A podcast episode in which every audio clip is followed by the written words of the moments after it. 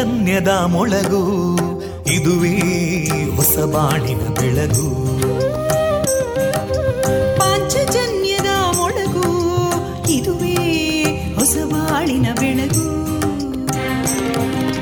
ಜನಮಾನಸವ ಅರಳಿಸುವಂತ ಅರಳಿಸುವಂತ ಜನಮಾನಸವ ಅರಳಿಸುವಂತ ವಿವೇಕವಾಣಿಯ ಮೊಳಗು. ಸುಖ ದುಃಖಗಳಿಗೆ ತಾಕೊರಳಾಗುವ ನೆಲ ಪ್ರೀತಿಯದಿ ಮೊಳಗು. ಇದುವೇ ಹೊಸ ಬಾಣಿನ ಬೆಳಗು. ಇದುವೇ ಪಾಂಚಜನ್ಯದ ಮೊಳಗು. ಇದುವೇ ಪಾಂಚಜನ್ಯದ ಮೊಳಗು. ವಿವೇಕಾನಂದ ವಿದ್ಯಾವರ್ಧಕ ಸಂಘ ಪ್ರವರ್ತಿತ ರೇಡಿಯೋ ಪಾಂಚಜನ್ಯ.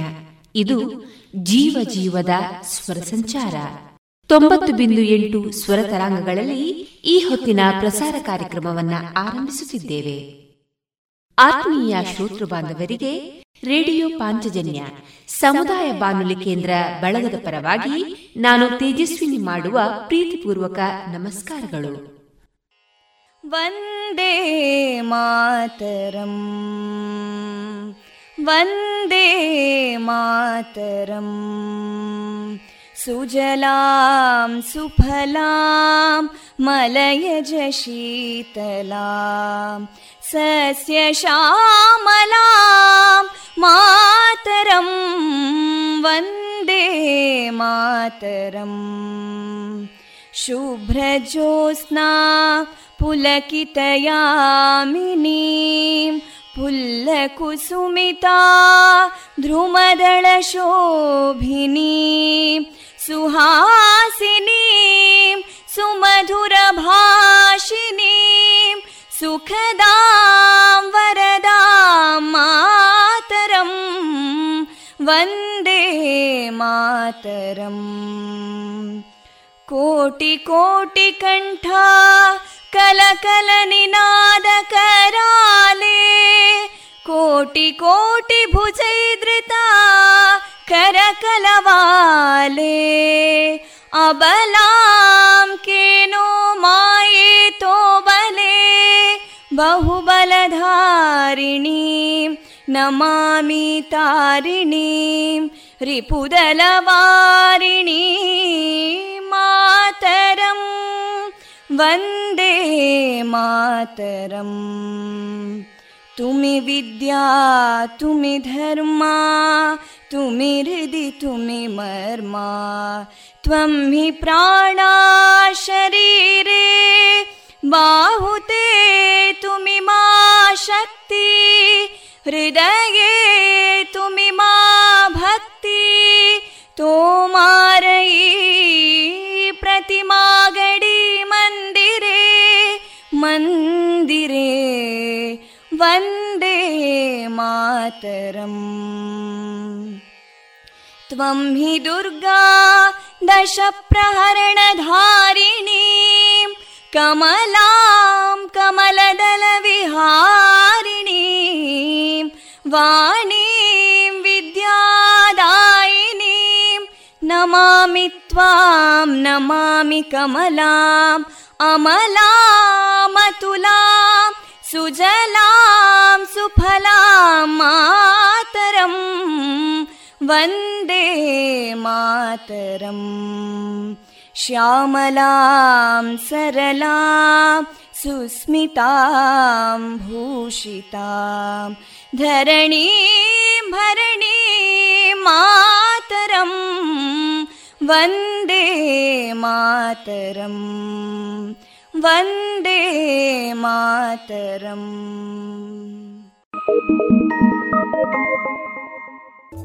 ಇಂದು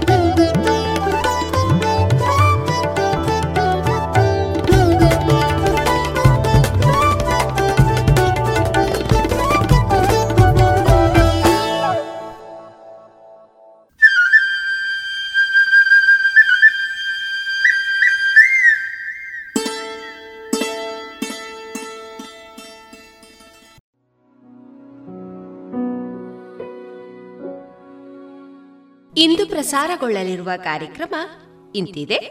ಮೊದಲಿಗೆ ಭಕ್ತಿಗೀತೆಗಳು ಮಾರುಕಟ್ಟೆ ಧಾರಣೆ, ವೈದ್ಯ ದೇವೋಭವ ಕಾರ್ಯಕ್ರಮದಲ್ಲಿ ಕೊರೋನಾ ಸಾಂಕ್ರಾಮಿಕ ರೋಗದ ವಿರುದ್ಧ ಹೋರಾಡಲು ಆರೋಗ್ಯಕ್ಕಾಗಿ ಆಹಾರ ಪದ್ಧತಿ. ಈ ವಿಚಾರವಾಗಿ ಡಾಕ್ಟರ್ ರಾಘವೇಂದ್ರ ಪ್ರಸಾದ್ ಬಂಗಾರಡ್ಕ ಅವರೊಂದಿಗಿನ ಸಂದರ್ಶನ. ಜಾಣ ಸುದ್ದಿ, ಕೊನೆಯಲ್ಲಿ ಮಧುರಗಾನ ಪ್ರಸಾರವಾಗಲಿದೆ.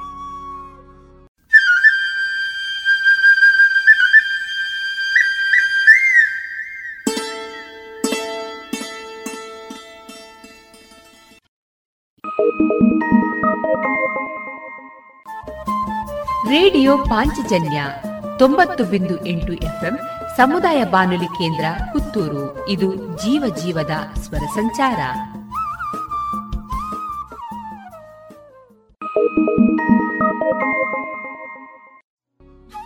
ಇದೀಗ ಮೊದಲಿಗೆ ಭಕ್ತಿಗೀತೆಗಳನ್ನ ಕೇಳೋಣ.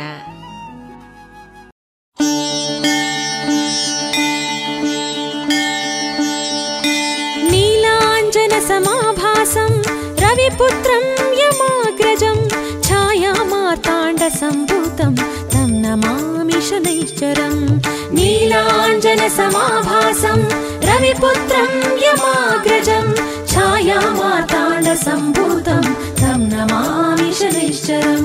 तं नमामि शनैश्चरम्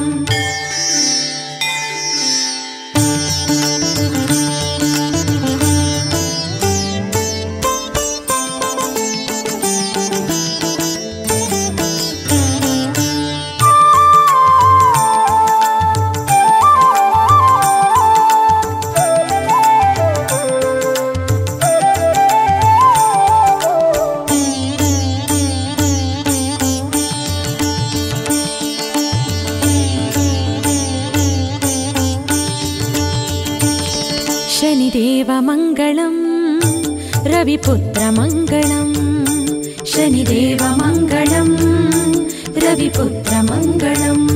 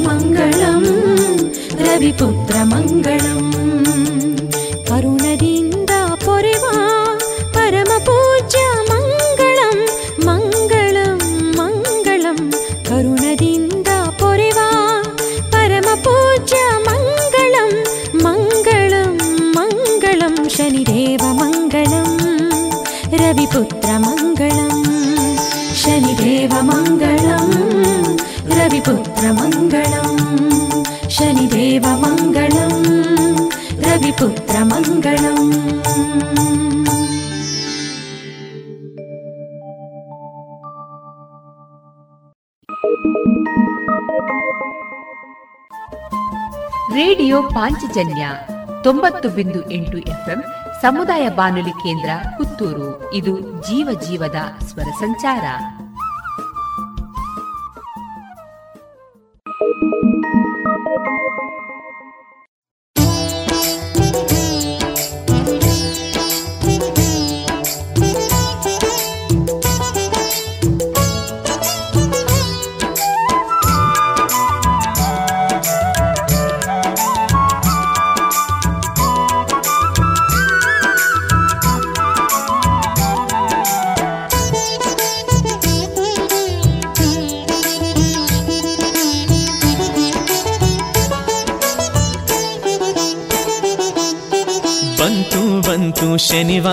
ಶನಿ ದೇವರ ಪೂಜಿಸೋ ಶುಭವಾರ.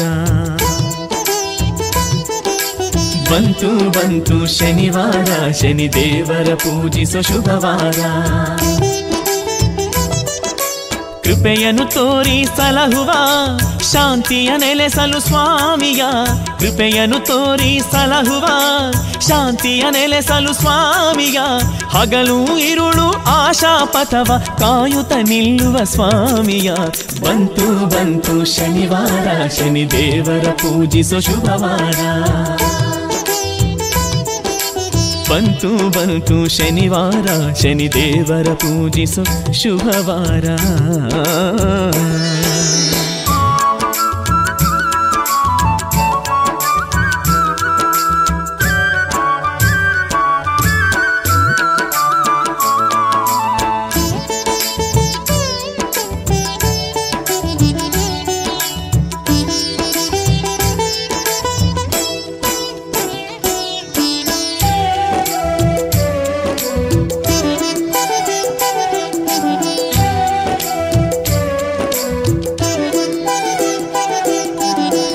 ಭಕ್ತಿಲಿ ಕಳೆವ ದಿನವೆಲ್ಲ ಧ್ಯಾನಿಸೆ ಹಾಡುವ ನಿನ್ನನೆಯೆಲ್ಲ. ಭಕ್ತಿಲಿ ಕಳೆವ ದಿನವೆಲ್ಲ ಧ್ಯಾನಿಸೆ ಹಾಡುವ ನಿನ್ನನೆಯೆಲ್ಲ. ಆ ದೇವನ ಒಲಿವ ಅನುಬಂಧ ಕೋಟಿ ಪುಣ್ಯಗಳ ಪಡೆವಂದ ಆ ದೇವನ ಒಲಿವ ಅನುಬಂಧ ಕೋಟಿ ಪುಣ್ಯಗಳ ಪಡೆವಂದ ಬಂತು ಬಂತು ಶನಿವಾರ ಶನಿ ದೇವರ ಪೂಜಿಸೋ ಶುಭವಾರ. ಬಂತು ಬಂತು ಶನಿವಾರ ಶನಿ ದೇವರ ಪೂಜಿಸೋ ಶುಭವಾರ.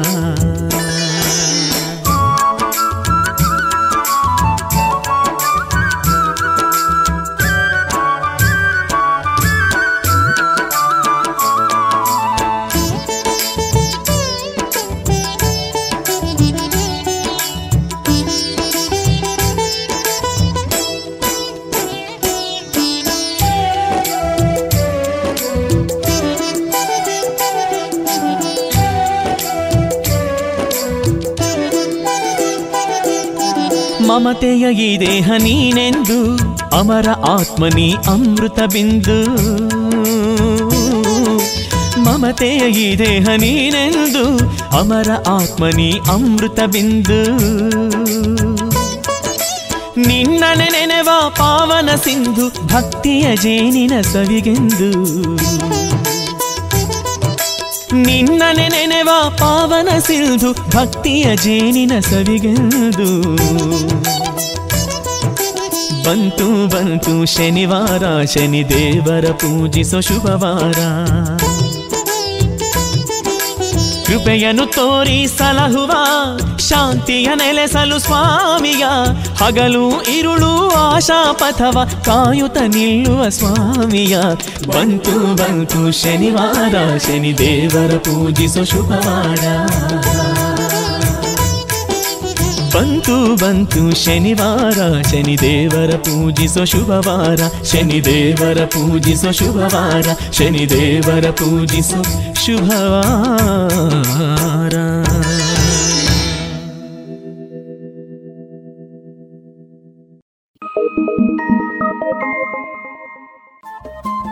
ರೇಡಿಯೋ ಪಾಂಚಜನ್ಯ ತೊಂಬತ್ತು ಬಿಂದು ಎಂಟು ಎಫ್ಎಂ ಸಮುದಾಯ ಬಾನುಲಿ ಕೇಂದ್ರ ಪುತ್ತೂರು. ಇದು ಜೀವ ಜೀವದ ಸ್ವರ ಸಂಚಾರ.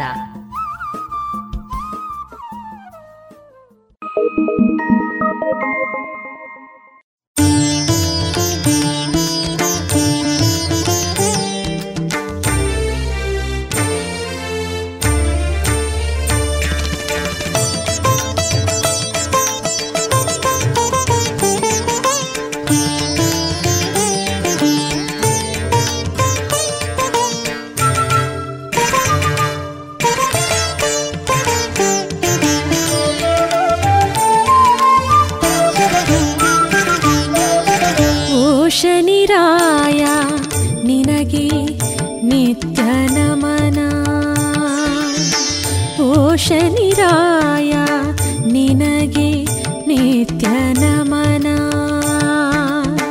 राजपुरोहितं पूजने वण्डितज राजपुरोहित पूजने वण्डितज रणश निराया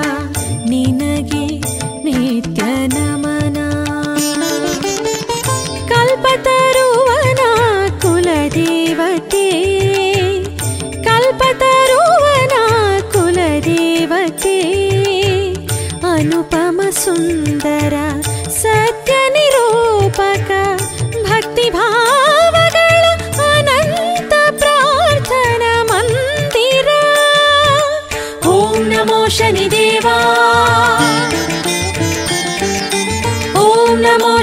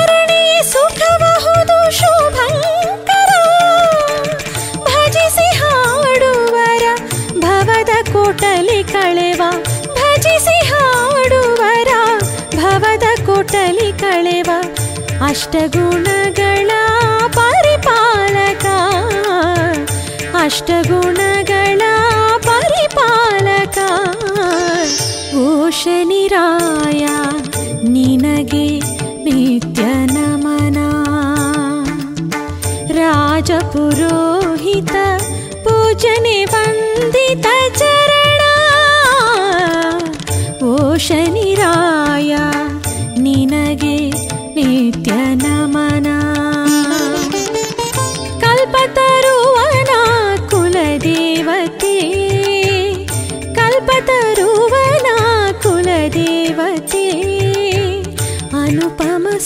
सुन्दर सत्यनिरूपक भक्तिभाव अनन्त प्रार्थना मन्दिरा। ॐ नमो शनिदेवा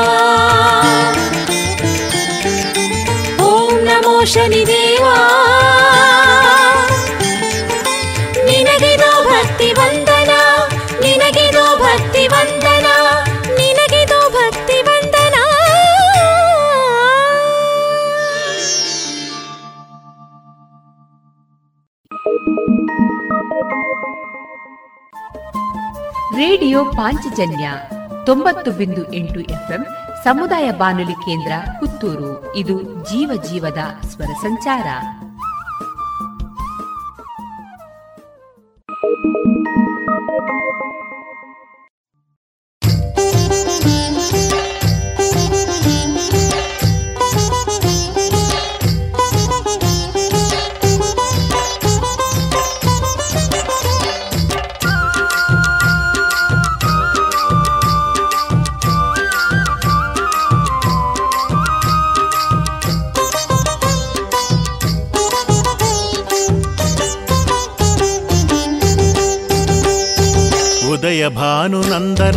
ಉತ್ಸವಕ್ಕೆ ನಡೆಯೋಣ ತೆರಳೋಣ ಉದಯ ಭಾನುನಂದನನ ಉತ್ಸವಕ್ಕೆ ನಡೆಯೋಣ ತೆರಳೋಣ ಶನಿದೇವನುತ್ಸವಕ್ಕೆ ನಡೆಯೋಣ ಜಯಂತೋತ್ಸವಕ್ಕೆ ತೆರಳೋಣ ನಿಯಮ ನಿರ್ಮಲನ ದೇವಮಾನ್ಯನ ನಿಯಮ ನಿರ್ಮಲನ, ದೇವಮಾನ್ಯನ.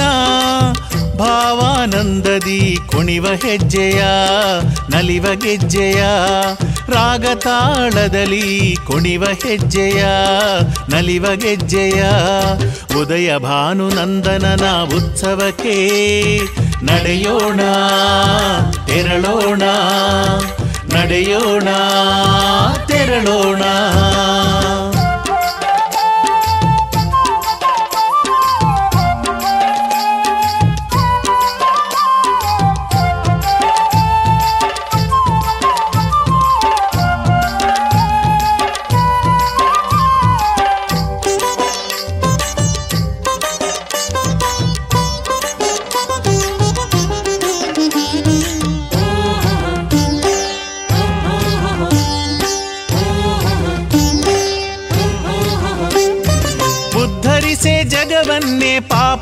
ಪಾಪವನಳಿಸಿ ಪುಣ್ಯವ ನೀಡುತ್ತಾ ನಡೆವವ ಹರಸಿ ಉದ್ಧರಿಸೆ ಜಗವನ್ನೇ ಪಾಪವನಳಿಸಿ ಪುಣ್ಯವ ನೀಡುತ್ತಾ ನಡೆವವ ಹರಸಿ. ಮಾಘ ಮಾಸ ದಶಮಿ ಶ್ರಾವಣ ಮಾಸದಿ, ಮಾಘ ಮಾಸ ದಶಮಿ ಶ್ರಾವಣ ಮಾಸದಿ, ವಿಜೃಂಭಿಸಿ ಮೆರೆವಾ. ಶನಿದೇವನ ನೆನೆಯುತ್ತ, ವಿಜೃಂಭಿಸಿ ಮೆರೆವಾ. ಶನಿದೇವನ ನೆನೆಯುತ್ತ. ಉದಯ ಭಾನು ನಂದನನ ಉತ್ಸವಕ್ಕೆ ನಡೆಯೋಣ ತೆರಳೋಣ.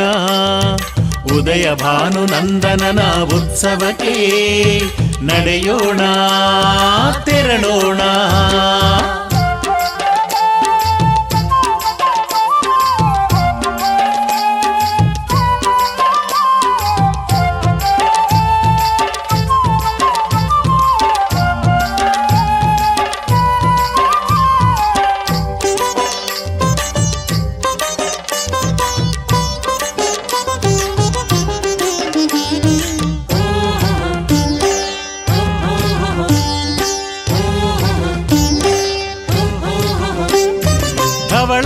ಕುಸುಮಗಳನೆ ಅರ್ಪಿಸೆ ಇಲ್ಲಿ. ಕರ್ಪೂರದಾರತಿಯ ನಂದಾದೀಪದಲ್ಲಿ. ಧವಳ ಕುಸುಮಗಳನೆ ಅರ್ಪಿಸೆ ಇಲ್ಲಿ. ಕರ್ಪೂರದಾರತಿಯ ನಂದಾದೀಪದಲ್ಲಿ. ಪಂಚಮ ವೇದದ ಮಂತ್ರಘೋಷದಲ್ಲಿ. ಪಂಚಮ ವೇದದ ಮಂತ್ರಘೋಷದಲ್ಲಿ. ಮಂಗಲ ಗೀತೆಯ ಸ್ವರ ಸಂಚಾರದಲ್ಲಿ ಮಂಗಲ ಗೀತೆಯ ಸ್ವರ ಸಂಚಾರದಲ್ಲಿ. ಉದಯ ಭಾನು ನಂದನನ ಉತ್ಸವಕ್ಕೆ ನಡೆಯೋಣ, ತೆರಳೋಣ.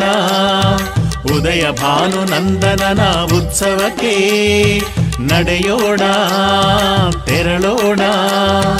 ಶನಿದೇವನುತ್ಸವಕ್ಕೆ ನಡೆಯೋಣ ಜಯಂತೋತ್ಸವಕ್ಕೆ ತೆರಳೋಣ. ಶನಿದೇವನುತ್ಸವಕ್ಕೆ ನಡೆಯೋಣ. ಜಯಂತೋತ್ಸವಕ್ಕೆ ತೆರಳೋಣ. ಶನಿದೇವನುತ್ಸವಕ್ಕೆ ನಡೆಯೋಣ. ಜಯಂತೋತ್ಸವಕ್ಕೆ ತೆರಳೋಣ. ಶನಿದೇವನುತ್ಸವಕ್ಕೆ ನಡೆಯೋಣ. ಜಯಂತೋತ್ಸವಕ್ಕೆ ತೆರಳೋಣ. ರೇಡಿಯೋ ಪಾಂಚಜನ್ಯ ತೊಂಬತ್ತು ಬಿಂದು ಎಂಟು ಎಫ್ಎಂ ಸಮುದಾಯ ಬಾನುಲಿ ಕೇಂದ್ರ ಪುತ್ತೂರು. ಇದು ಜೀವ ಜೀವದ ಸ್ವರ ಸಂಚಾರ.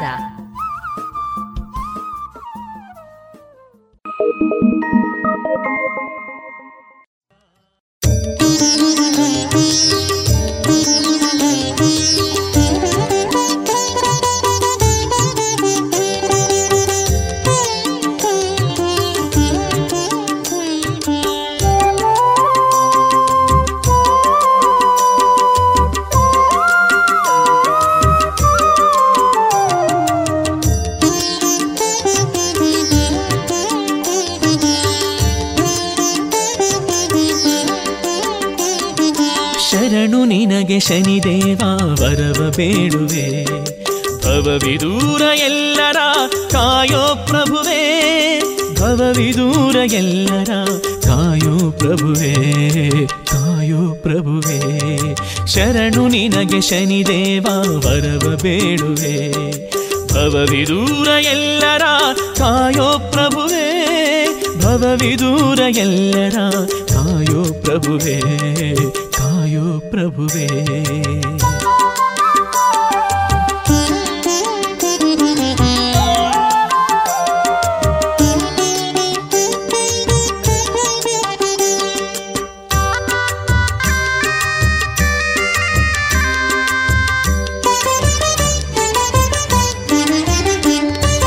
ಅಳುವು ನಗುವು ಎಲ್ಲವೂ ನಿನ್ನದೇ ಆಟ. ಕೊಡದಿರು ನಮಗೆ ನಿನ್ನ ಕಾಟ.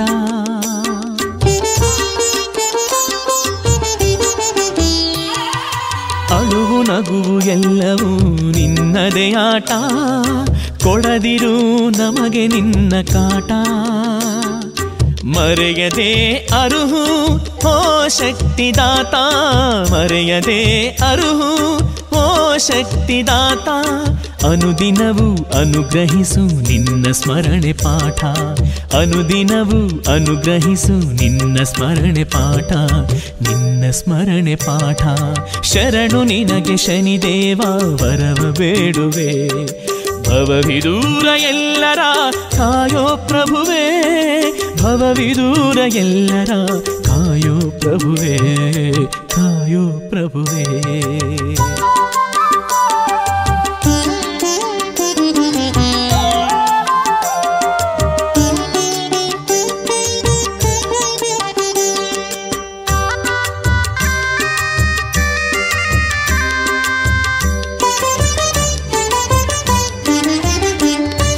ಅಪಜಯವ ಕಾಣದಂತ ಬಾಳ ಜ್ಯೋತಿಯ, ಹೃದಯ ತುಂಬಿ ಬರುವ ಸುಖ ಶಾಂತಿಯ.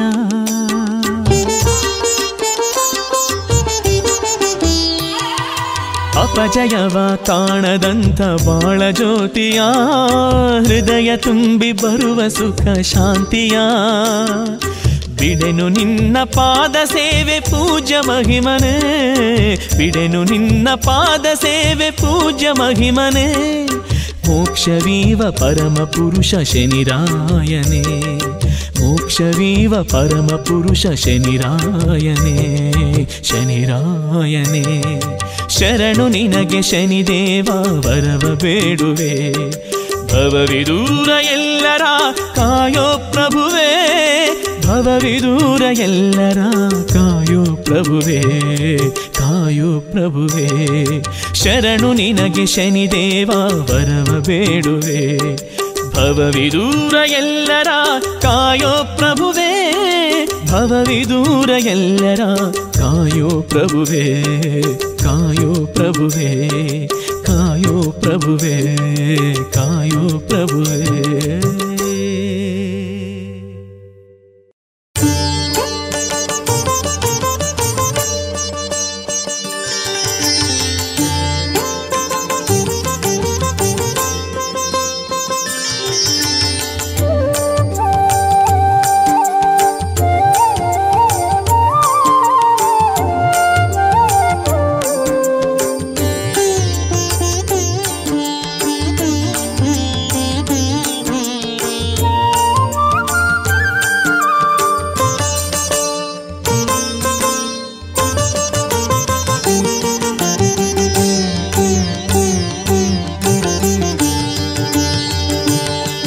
शनिदेवनिन्न ध्याना मोक्षविधा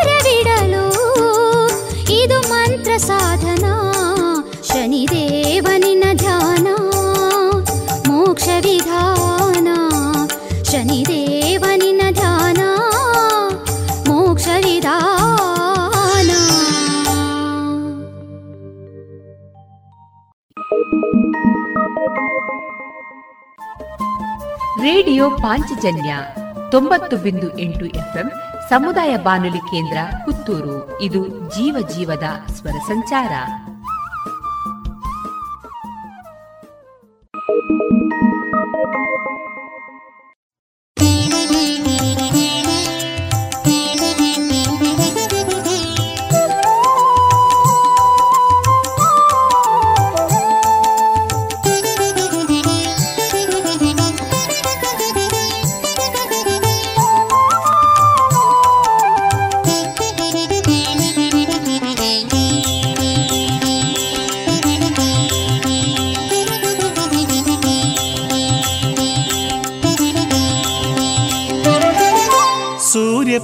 ಸೂರ್ಯಪುತ್ರ ಶನಿದೇವ ತುಂಗದಯಾಮಯ ಸಕಲ ಸಂಭೂತನಾಥ ಸಾಧು ಸಜ್ಜನ ರಿಪುಕುಲ ತಿಲಕ ಸೂರ್ಯಪುತ್ರ ಶನಿದೇವ ತುಂಗದಯಾಮಯ ಸಕಲ ಸಂಭೂತನಾಥ ಸಾಧು ಸಜ್ಜನ ರಿಪುಕುಲ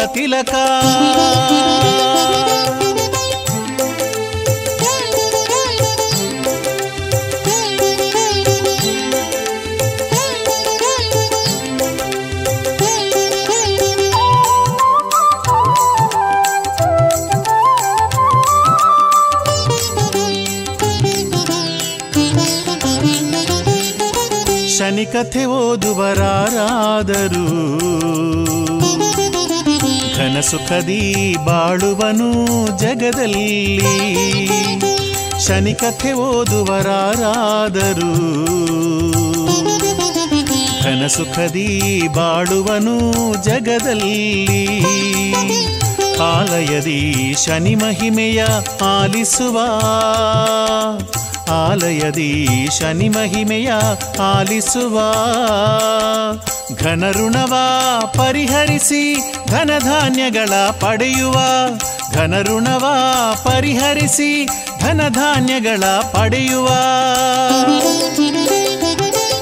ಸೂರ್ಯಪುತ್ರ ಶನಿದೇವ, ತುಂಗದಯಾಮಯ ಸಕಲ ಸಂಭೂತನಾಥ ಸಾಧು ಸಜ್ಜನ ರಿಪುಕುಲ ತಿಲಕ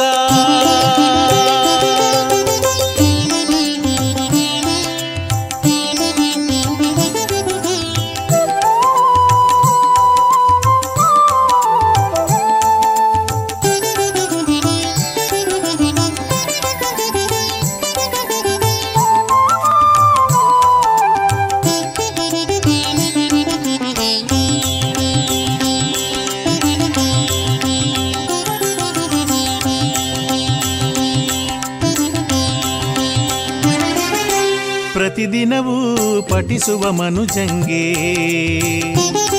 ಅತಿ ಸುಖವನ್ನೇ ಕೊಡುವಾದಾತನು.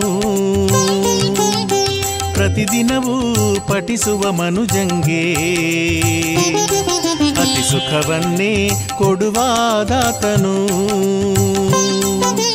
ಅವನ ಚರಿತೆಯ ಬರೆವ ಮನುಜರಿಗೆ.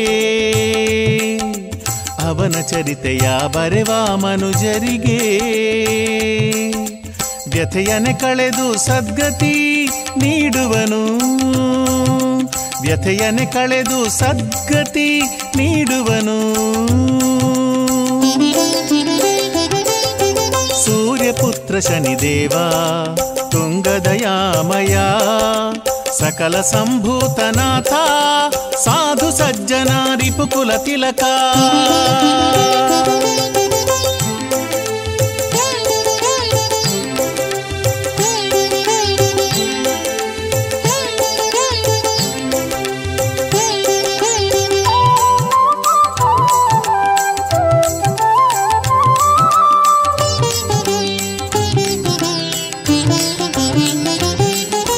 ಸಕಲ ಜೀವರನು ಬಿಡದೆ ರಕ್ಷಿಪನ ಮಂಗಳವ ಕೊಡುವಂಥ ಶನಿದೇವನ ಸಕಲ ಜೀವರನು ಬಿಡದೆ ರಕ್ಷಿಪನ ಮಂಗಳವ ಕೊಡುವಂಥ ಶನಿದೇವನ ಸಕಲ ಗ್ರಹಗಳ ಶ್ರೇಷ್ಠನ ಮಹಾಮಹಿಮನ. ಸಕಲ ಗ್ರಹಗಳ ಶ್ರೇಷ್ಠನ ಮಹಾಮಹಿಮನ, ಸಕಲ ಮಂಗಳ ಯಕ್ಷಾದಿ ವಂದ್ಯನ ಸಕಲ ಮಂಗಳ ಯಕ್ಷಾದಿ ವಂದ್ಯನ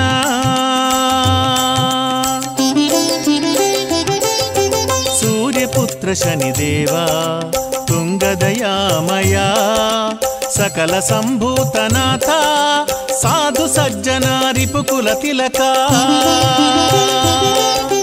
ಸೂರ್ಯಪುತ್ರ ಶನಿದೇವ ತುಂಗದಯಾಮಯ ಸಕಲ ಸಂಭೂತನಾಥ ಸಾಧು ಸಜ್ಜನ ರಿಪುಕುಲ ತಿಲಕ ಸಾಧು ಸಜ್ಜನ ರಿಪುಕುಲ ತಿಲಕ ಸಾಧು ಸಜ್ಜನ ರಿಪುಕುಲ ತಿಲಕ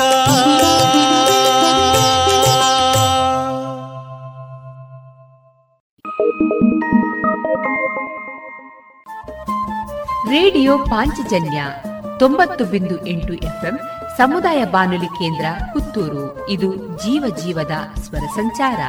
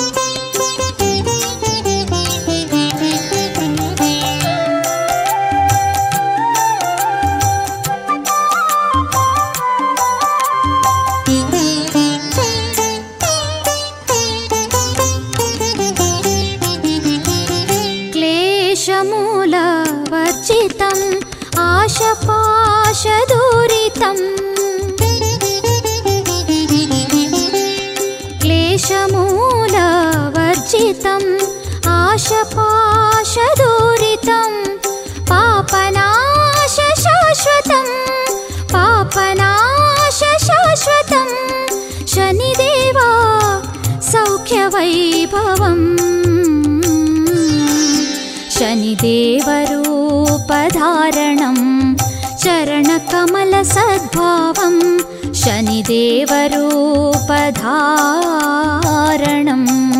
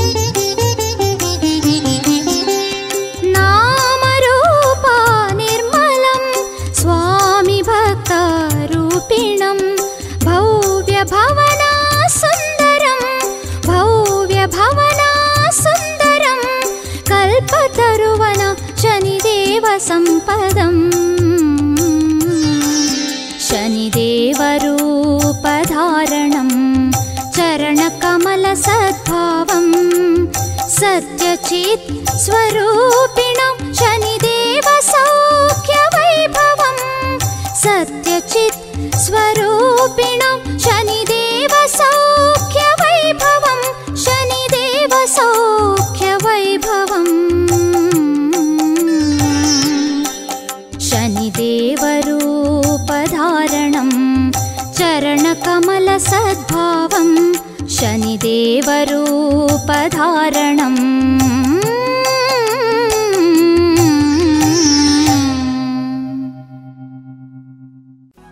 ಇದುವರೆಗೆ ಭಕ್ತಿ ಗೀತೆಗಳನ್ನ ಕೇಳಿದಿರಿ.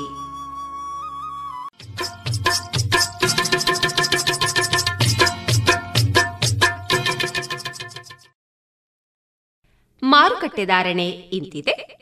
ಚಾಲಿ ಹೊಸ ಅಡಿಕೆ ಕೆಜಿಗೆ ರೂಪಾಯಿ ಮುನ್ನೂರರಿಂದ ನಾಲ್ಕುನೂರ ಐದು, ಚಾಲಿ ಹಳೆ ಅಡಿಕೆ ಕೆಜಿಗೆ ರೂಪಾಯಿ ಮುನ್ನೂರ ನಲವತ್ತರಿಂದ ಐನೂರು, ಡಬಲ್ ಚೋಲ್ ಕೆಜಿಗೆ ರೂಪಾಯಿ ಮುನ್ನೂರ ಅರವತ್ತ ಐದರಿಂದ ಐನೂರು ಹಳೆ ಪಟೋರ ಮುನ್ನೂರರಿಂದ ಮುನ್ನೂರ ಮೂವತ್ತು ಹೊಸ ಪಟೋರ ಇನ್ನೂರ ಎಂಬತ್ತರಿಂದ ಮುನ್ನೂರ ಮೂವತ್ತು ಹಳೆ ಉಳ್ಳಿ ಕೆಜಿಗೆ ರೂಪಾಯಿ ನೂರ ಹತ್ತರಿಂದ ಇನ್ನೂರ ನಲವತ್ತ ಐದು ಹೊಸ ಉಳ್ಳಿ ಕೆಜಿಗೆ ರೂಪಾಯಿ ನೂರ ಹತ್ತರಿಂದ ಇನ್ನೂರ ನಲವತ್ತ ಐದು ಹಳೆ ಕರಿಗೋಟು ಮತ್ತು ಹೊಸ ಕರಿಗೋಟು ನೂರ ಹತ್ತರಿಂದ ಇನ್ನೂರ ಮೂವತ್ತ ಐದು ಕೊಕ್ಕೋ ಧಾರಣೆ, ಹಸಿ ಕೊಕ್ಕೋ ಐವತ್ತ ಒಂಬತ್ತರಿಂದ ಅರವತ್ತ ನಾಲ್ಕು ಒಣಕೊಕ್ಕೋ ನೂರ ಅರವತ್ತ ಐದರಿಂದ ನೂರ ಎಂಬತ್ತ ಮೂರು ರಬ್ಬರ್ ಧಾರಣೆ, ಗ್ರೇಡ್ ನೂರ ಐವತ್ತ ಒಂಬತ್ತು ರೂಪಾಯಿ, ಲಾಟ್ ನೂರ ನಲವತ್ತ ಒಂದು ರೂಪಾಯಿ, ಸ್ಕ್ರ್ಯಾಪ್ ಒಂದು ತೊಂಬತ್ತ ನಾಲ್ಕು ರೂಪಾಯಿ, ಸ್ಕ್ರ್ಯಾಪ್ ಎರಡು ಎಂಬತ್ತ ಆರು ರೂಪಾಯಿ.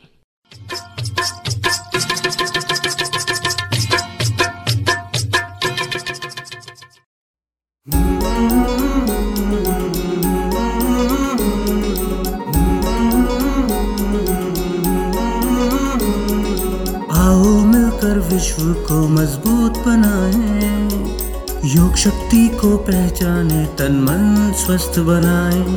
चले ज्ञान के मार्ग पर हम सत्य को पहचाने, योग करे हम नित्य ही ऋषि मुनियों की ही माने। संदेश ही हम विश्व के जन जन में फैलाए, योग शक्ति को पहचाने, तन मन स्वस्थ बनाए। आसन प्राणायाम ध्यान से तन मन को महकाए आलस नींद छोड़े खुद को आत्मनिर्भर बनाए आओ मिलकर विश्व को मजबूत बनाए योग शक्ति को पहचाने तन मन स्वस्थ बनाए तन मन स्वस्थ बनाए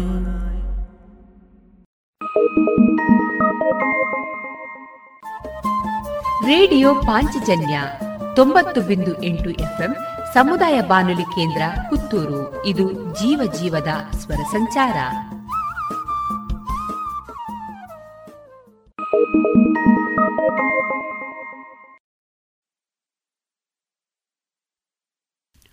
ನಿಮ್ಮ ಕೈಗಳನ್ನು ತೊಳೆಯುವುದು ಬಹಳ ಸರಳ ಎಂದು ಅನಿಸುತ್ತದೆ. ಆದರೆ ಇದು ಇದೀಗ ನಿಮ್ಮ ಆರೋಗ್ಯಕ್ಕಾಗಿ ನೀವು ಮಾಡಬಹುದಾದ ಅತಿ ಮುಖ್ಯವಾದದ್ದು. ನಿಮ್ಮ ಕೈಗಳನ್ನು ಸಾಬೂನಿನಿಂದ ತೊಳೆಯುವುದು ವೈರಸ್ ವಿರುದ್ಧದ ಅತ್ಯುತ್ತಮ ಅಸ್ತ್ರವಾಗಿದೆ. ಇದು ವೈರಸ್ ಅನ್ನು ಕೊಲ್ಲುತ್ತದೆ ಮತ್ತು ಅದು ನಿಮಗೆ ಅಥವಾ ನಿಮ್ಮ ಕುಟುಂಬಕ್ಕೆ ಸೋಂಕು ತಗಲದಂತೆ ಕಾಪಾಡುತ್ತದೆ. ನಾವು ಯಾವಾಗಲೂ ಕೈ ತೊಳೆಯುವುದಕ್ಕಿಂತ ಸ್ವಲ್ಪ ಬೇರೆ ರೀತಿಯಲ್ಲಿ ಕೈ ತೊಳೆಯಬೇಕು. ನಮ್ಮಲ್ಲಿ ಹೆಚ್ಚಿನವರು ಐದು ಕ್ಷಣಗಳಲ್ಲಿ ಕೈ ತೊಳೆದುಕೊಂಡು ಮುಗಿಸ್ತೀವಿ. ಆದರೆ ಈ ಸಂದರ್ಭದಲ್ಲಿ ಇದು ಬೇರೆಯಾಗಿರಬೇಕು. ನಿಮ್ಮ ಮನೆಯಲ್ಲಿ ಶುದ್ಧ ನೀರಿನ ಮೂಲವಿದೆ ಎಂದು ಖಚಿತಪಡಿಸಿಕೊಳ್ಳಿ. ಇದು ಕೈ ಬೋರಿನಂತಹ ಶುದ್ಧ ನೀರಿನ ಮೂಲದಿಂದ ತುಂಬಿದ ಬಕೆಟ್ ಆಗಿರಬಹುದು. ಅದರಲ್ಲಿ ಏನೂ ಬೀಳದಂತೆ ಆ ಬಕೆಟನ್ನು ಮುಚ್ಚಿಡಿ. ಮತ್ತು ನಿಮ್ಮ ಕೈಗಳನ್ನು ತೊಳೆಯಲು ಬಕೆಟ್ನಿಂದ ನೀರನ್ನು ತೆಗೆದುಕೊಳ್ಳಲು ಶುದ್ಧವಾದ ತಂಬಿಗೆಯನ್ನು ಬಳಸಿ.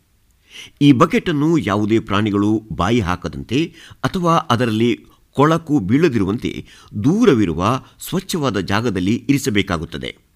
ನಿಮ್ಮ ಮನೆಯಲ್ಲಿ ನೀವು ಸಿಂಕ್ ಅಥವಾ ನೀರಿನ ಕೊಳ ಇದ್ದರೆ ನೀವು ಅದನ್ನೇ ಬಳಸಿ. ನಿಮ್ಮ ಹತ್ತಿರ ಇರಬೇಕಾದ ಮತ್ತೊಂದು ವಸ್ತು ಸೋಪ್. ನಿಮ್ಮ ಕೈಗಳನ್ನು ಸೋಪ್ ಮತ್ತು ನೀರು ಎರಡನ್ನು ಬಳಸಿ ತೊಳೆದುಕೊಳ್ಳುವುದು ತುಂಬ ಮುಖ್ಯ. ಹೌದು, ನೀವು ಸಾಬೂನು ಖರೀದಿಸಬೇಕಾಗಬಹುದು. ಆದರೆ ಈ ಹಣವನ್ನು ಈಗ ಸಾಬೂನಿಗಾಗಿ ಖರ್ಚು ಮಾಡುವುದರಿಂದ ಭವಿಷ್ಯದಲ್ಲಿ ನಿಮ್ಮ ಹಣವನ್ನು ಉಳಿಸುತ್ತದೆ. ಏಕೆಂದರೆ ನೀವು ಅನಾರೋಗ್ಯಕ್ಕೆ ಒಳಗಾಗುವುದಿಲ್ಲ. ಕೈಗಳನ್ನು ತೊಳೆಯುವುದು ತುಂಬ ಸರಳವಾಗಿದೆ. ನಿಮ್ಮ ಕೈಗಳನ್ನು ಒದ್ದೆ ಮಾಡಿ. ಸಾಬೂನು ಹಚ್ಚಿಕೊಳ್ಳಿ. ನಿಮ್ಮ ಎರಡೂ ಕೈಗಳನ್ನು ಇಪ್ಪತ್ತು ಸೆಕೆಂಡುಗಳ ಕಾಲ ಒಟ್ಟಿಗೆ ಉಜ್ಜಿಕೊಳ್ಳಿ. ಹೌದು, ಪೂರ್ತಿ ಇಪ್ಪತ್ತು ಕ್ಷಣಗಳವರೆಗೆ ಉಜ್ಜಿಕೊಳ್ಳಬೇಕು. ನಿಮ್ಮ ಬೆರಳುಗಳ ನಡುವೆ ಮತ್ತು ನಿಮ್ಮ ಬೆರಳಿನ ಉಗುರುಗಳ ಕೆಳಗೆ ತೊಳೆಯಲು ಮರೆಯಬೇಡಿ. ನೀವು ಕೈ ತೊಳೆಯುವುದು ಮುಗಿದ ಮೇಲೆ ನಿಮ್ಮ ಕೈಗಳನ್ನು ಗಾಳಿಯಲ್ಲಿ ಒಣಗಿಸಿ. ಹೀಗೆ ಕೈ ತೊಳೆದಾದ ಮೇಲೆ ಯಾವುದು ಬಟ್ಟೆ ಅಥವಾ ಚಿಂದಿಯಂತಹ ಬಟ್ಟೆಗೆ ಕೈ ಒರೆಸಬೇಡಿ. ಏಕೆಂದರೆ ನಿಮ್ಮ ಕೈಗಳು ಮತ್ತೆ ಕೊಳಕಾಗುತ್ತವೆ. ನಿಮ್ಮ ಕೈಗಳನ್ನು ತೊಳೆಯಲು ನೀವು ನೆನಪಿನಲ್ಲಿ ಇಡಬೇಕಾದ ಕೆಲವು ಪ್ರಮುಖ ಸಮಯಗಳೆಂದರೆ, ನೀವು ಹೊರಗಿನಿಂದ ಮನೆಗೆ ಬಂದಾಗಲೆಲ್ಲ ಹೊಲಗದ್ದೆ ಅಥವಾ ಮಾರುಕಟ್ಟೆ ಇತ್ಯಾದಿಗಳಿಗೆ ಹೋಗಿ ಬಂದಾಗ ನೀವು ಸ್ನಾನಗೃಹಕ್ಕೆ ಹೋದ ನಂತರ ಅಥವಾ ನೀವು ಕೆಮ್ಮು ಅಥವಾ ಸೀನಿದ ನಂತರ ನೀವು ಖಂಡಿತವಾಗಿಯೂ ನಿಮ್ಮ ಕೈಗಳನ್ನು ತೊಳೆಯಬೇಕು. ಈ ಸಮಯದಲ್ಲಿ ಸಾಧ್ಯವಾದಷ್ಟು ಹೆಚ್ಚಾಗಿ ನಿಮ್ಮ ಕೈಗಳನ್ನು ತೊಳೆಯುವುದು ಒಳ್ಳೆಯದು. ನಿಮಗೆ ಅವಕಾಶ ಇದ್ದಾಗಲೆಲ್ಲ ಮಾಡಿ.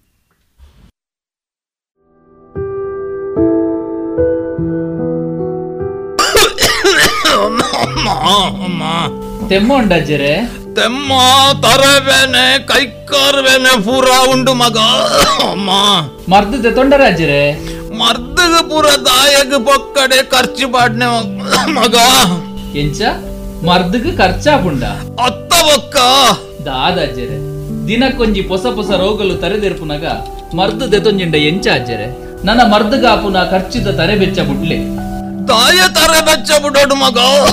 ನಮ್ಮ ಪ್ರಧಾನ ಮಂತ್ರಿ ಜನೌಷಧಿ ಉಂಡತ ಅಜ್ಜರೆ ಅವು ಪೂರ ಇತ್ತೆ ಓಲುಂಡು ಮಗ ಈ ಪನ್ಪಂದು ಮತ್ತೆ ಪುತ್ತೂರುಡ ಉಂಡತ ಅಜ್ಜರೆ ಪುತ್ತೂರುಡು ಓಲಪ್ಪ. ಪುತ್ತೂರ್ದ ದರ್ಬೇಡ್ಲ ಮಹಾಮಾಯಿ ದೇವಸ್ಥಾನದ ಕೈತಲು ಕ್ಯಾಂಪ್ಕೋ ಬಿಲ್ಡಿಂಗ್ ಇಡ್ಲ ಉಂಡತ ಅಜ್ಜರೆ ಹಿಂದೆ ಸಂಪರ್ಕಿಸಿ ಮಹಿಳಾ ವಿವಿಧೋದ್ದೇಶ ಸಹಕಾರಿ ಸಂಘದ ಕಟ್ಟಡ ದರ್ಬೆ ಮತ್ತು ಮಹಮ್ಮಾಯಿ ದೇವಸ್ಥಾನದ ಬಳಿ ಇರುವ ಕ್ಯಾಂಪ್ಕೋ ಬಿಲ್ಡಿಂಗ್ನಲ್ಲಿ ಪ್ರಧಾನಮಂತ್ರಿ ಜನೌಷಧಿ ಕೇಂದ್ರ. ದೂರವಾಣಿ ಒಂಬತ್ತು ನಾಲ್ಕು ಎಂಟು ಮೂರು ಐದು ಒಂದು ಒಂದು ಮೂರು ಏಳು ಒಂದು.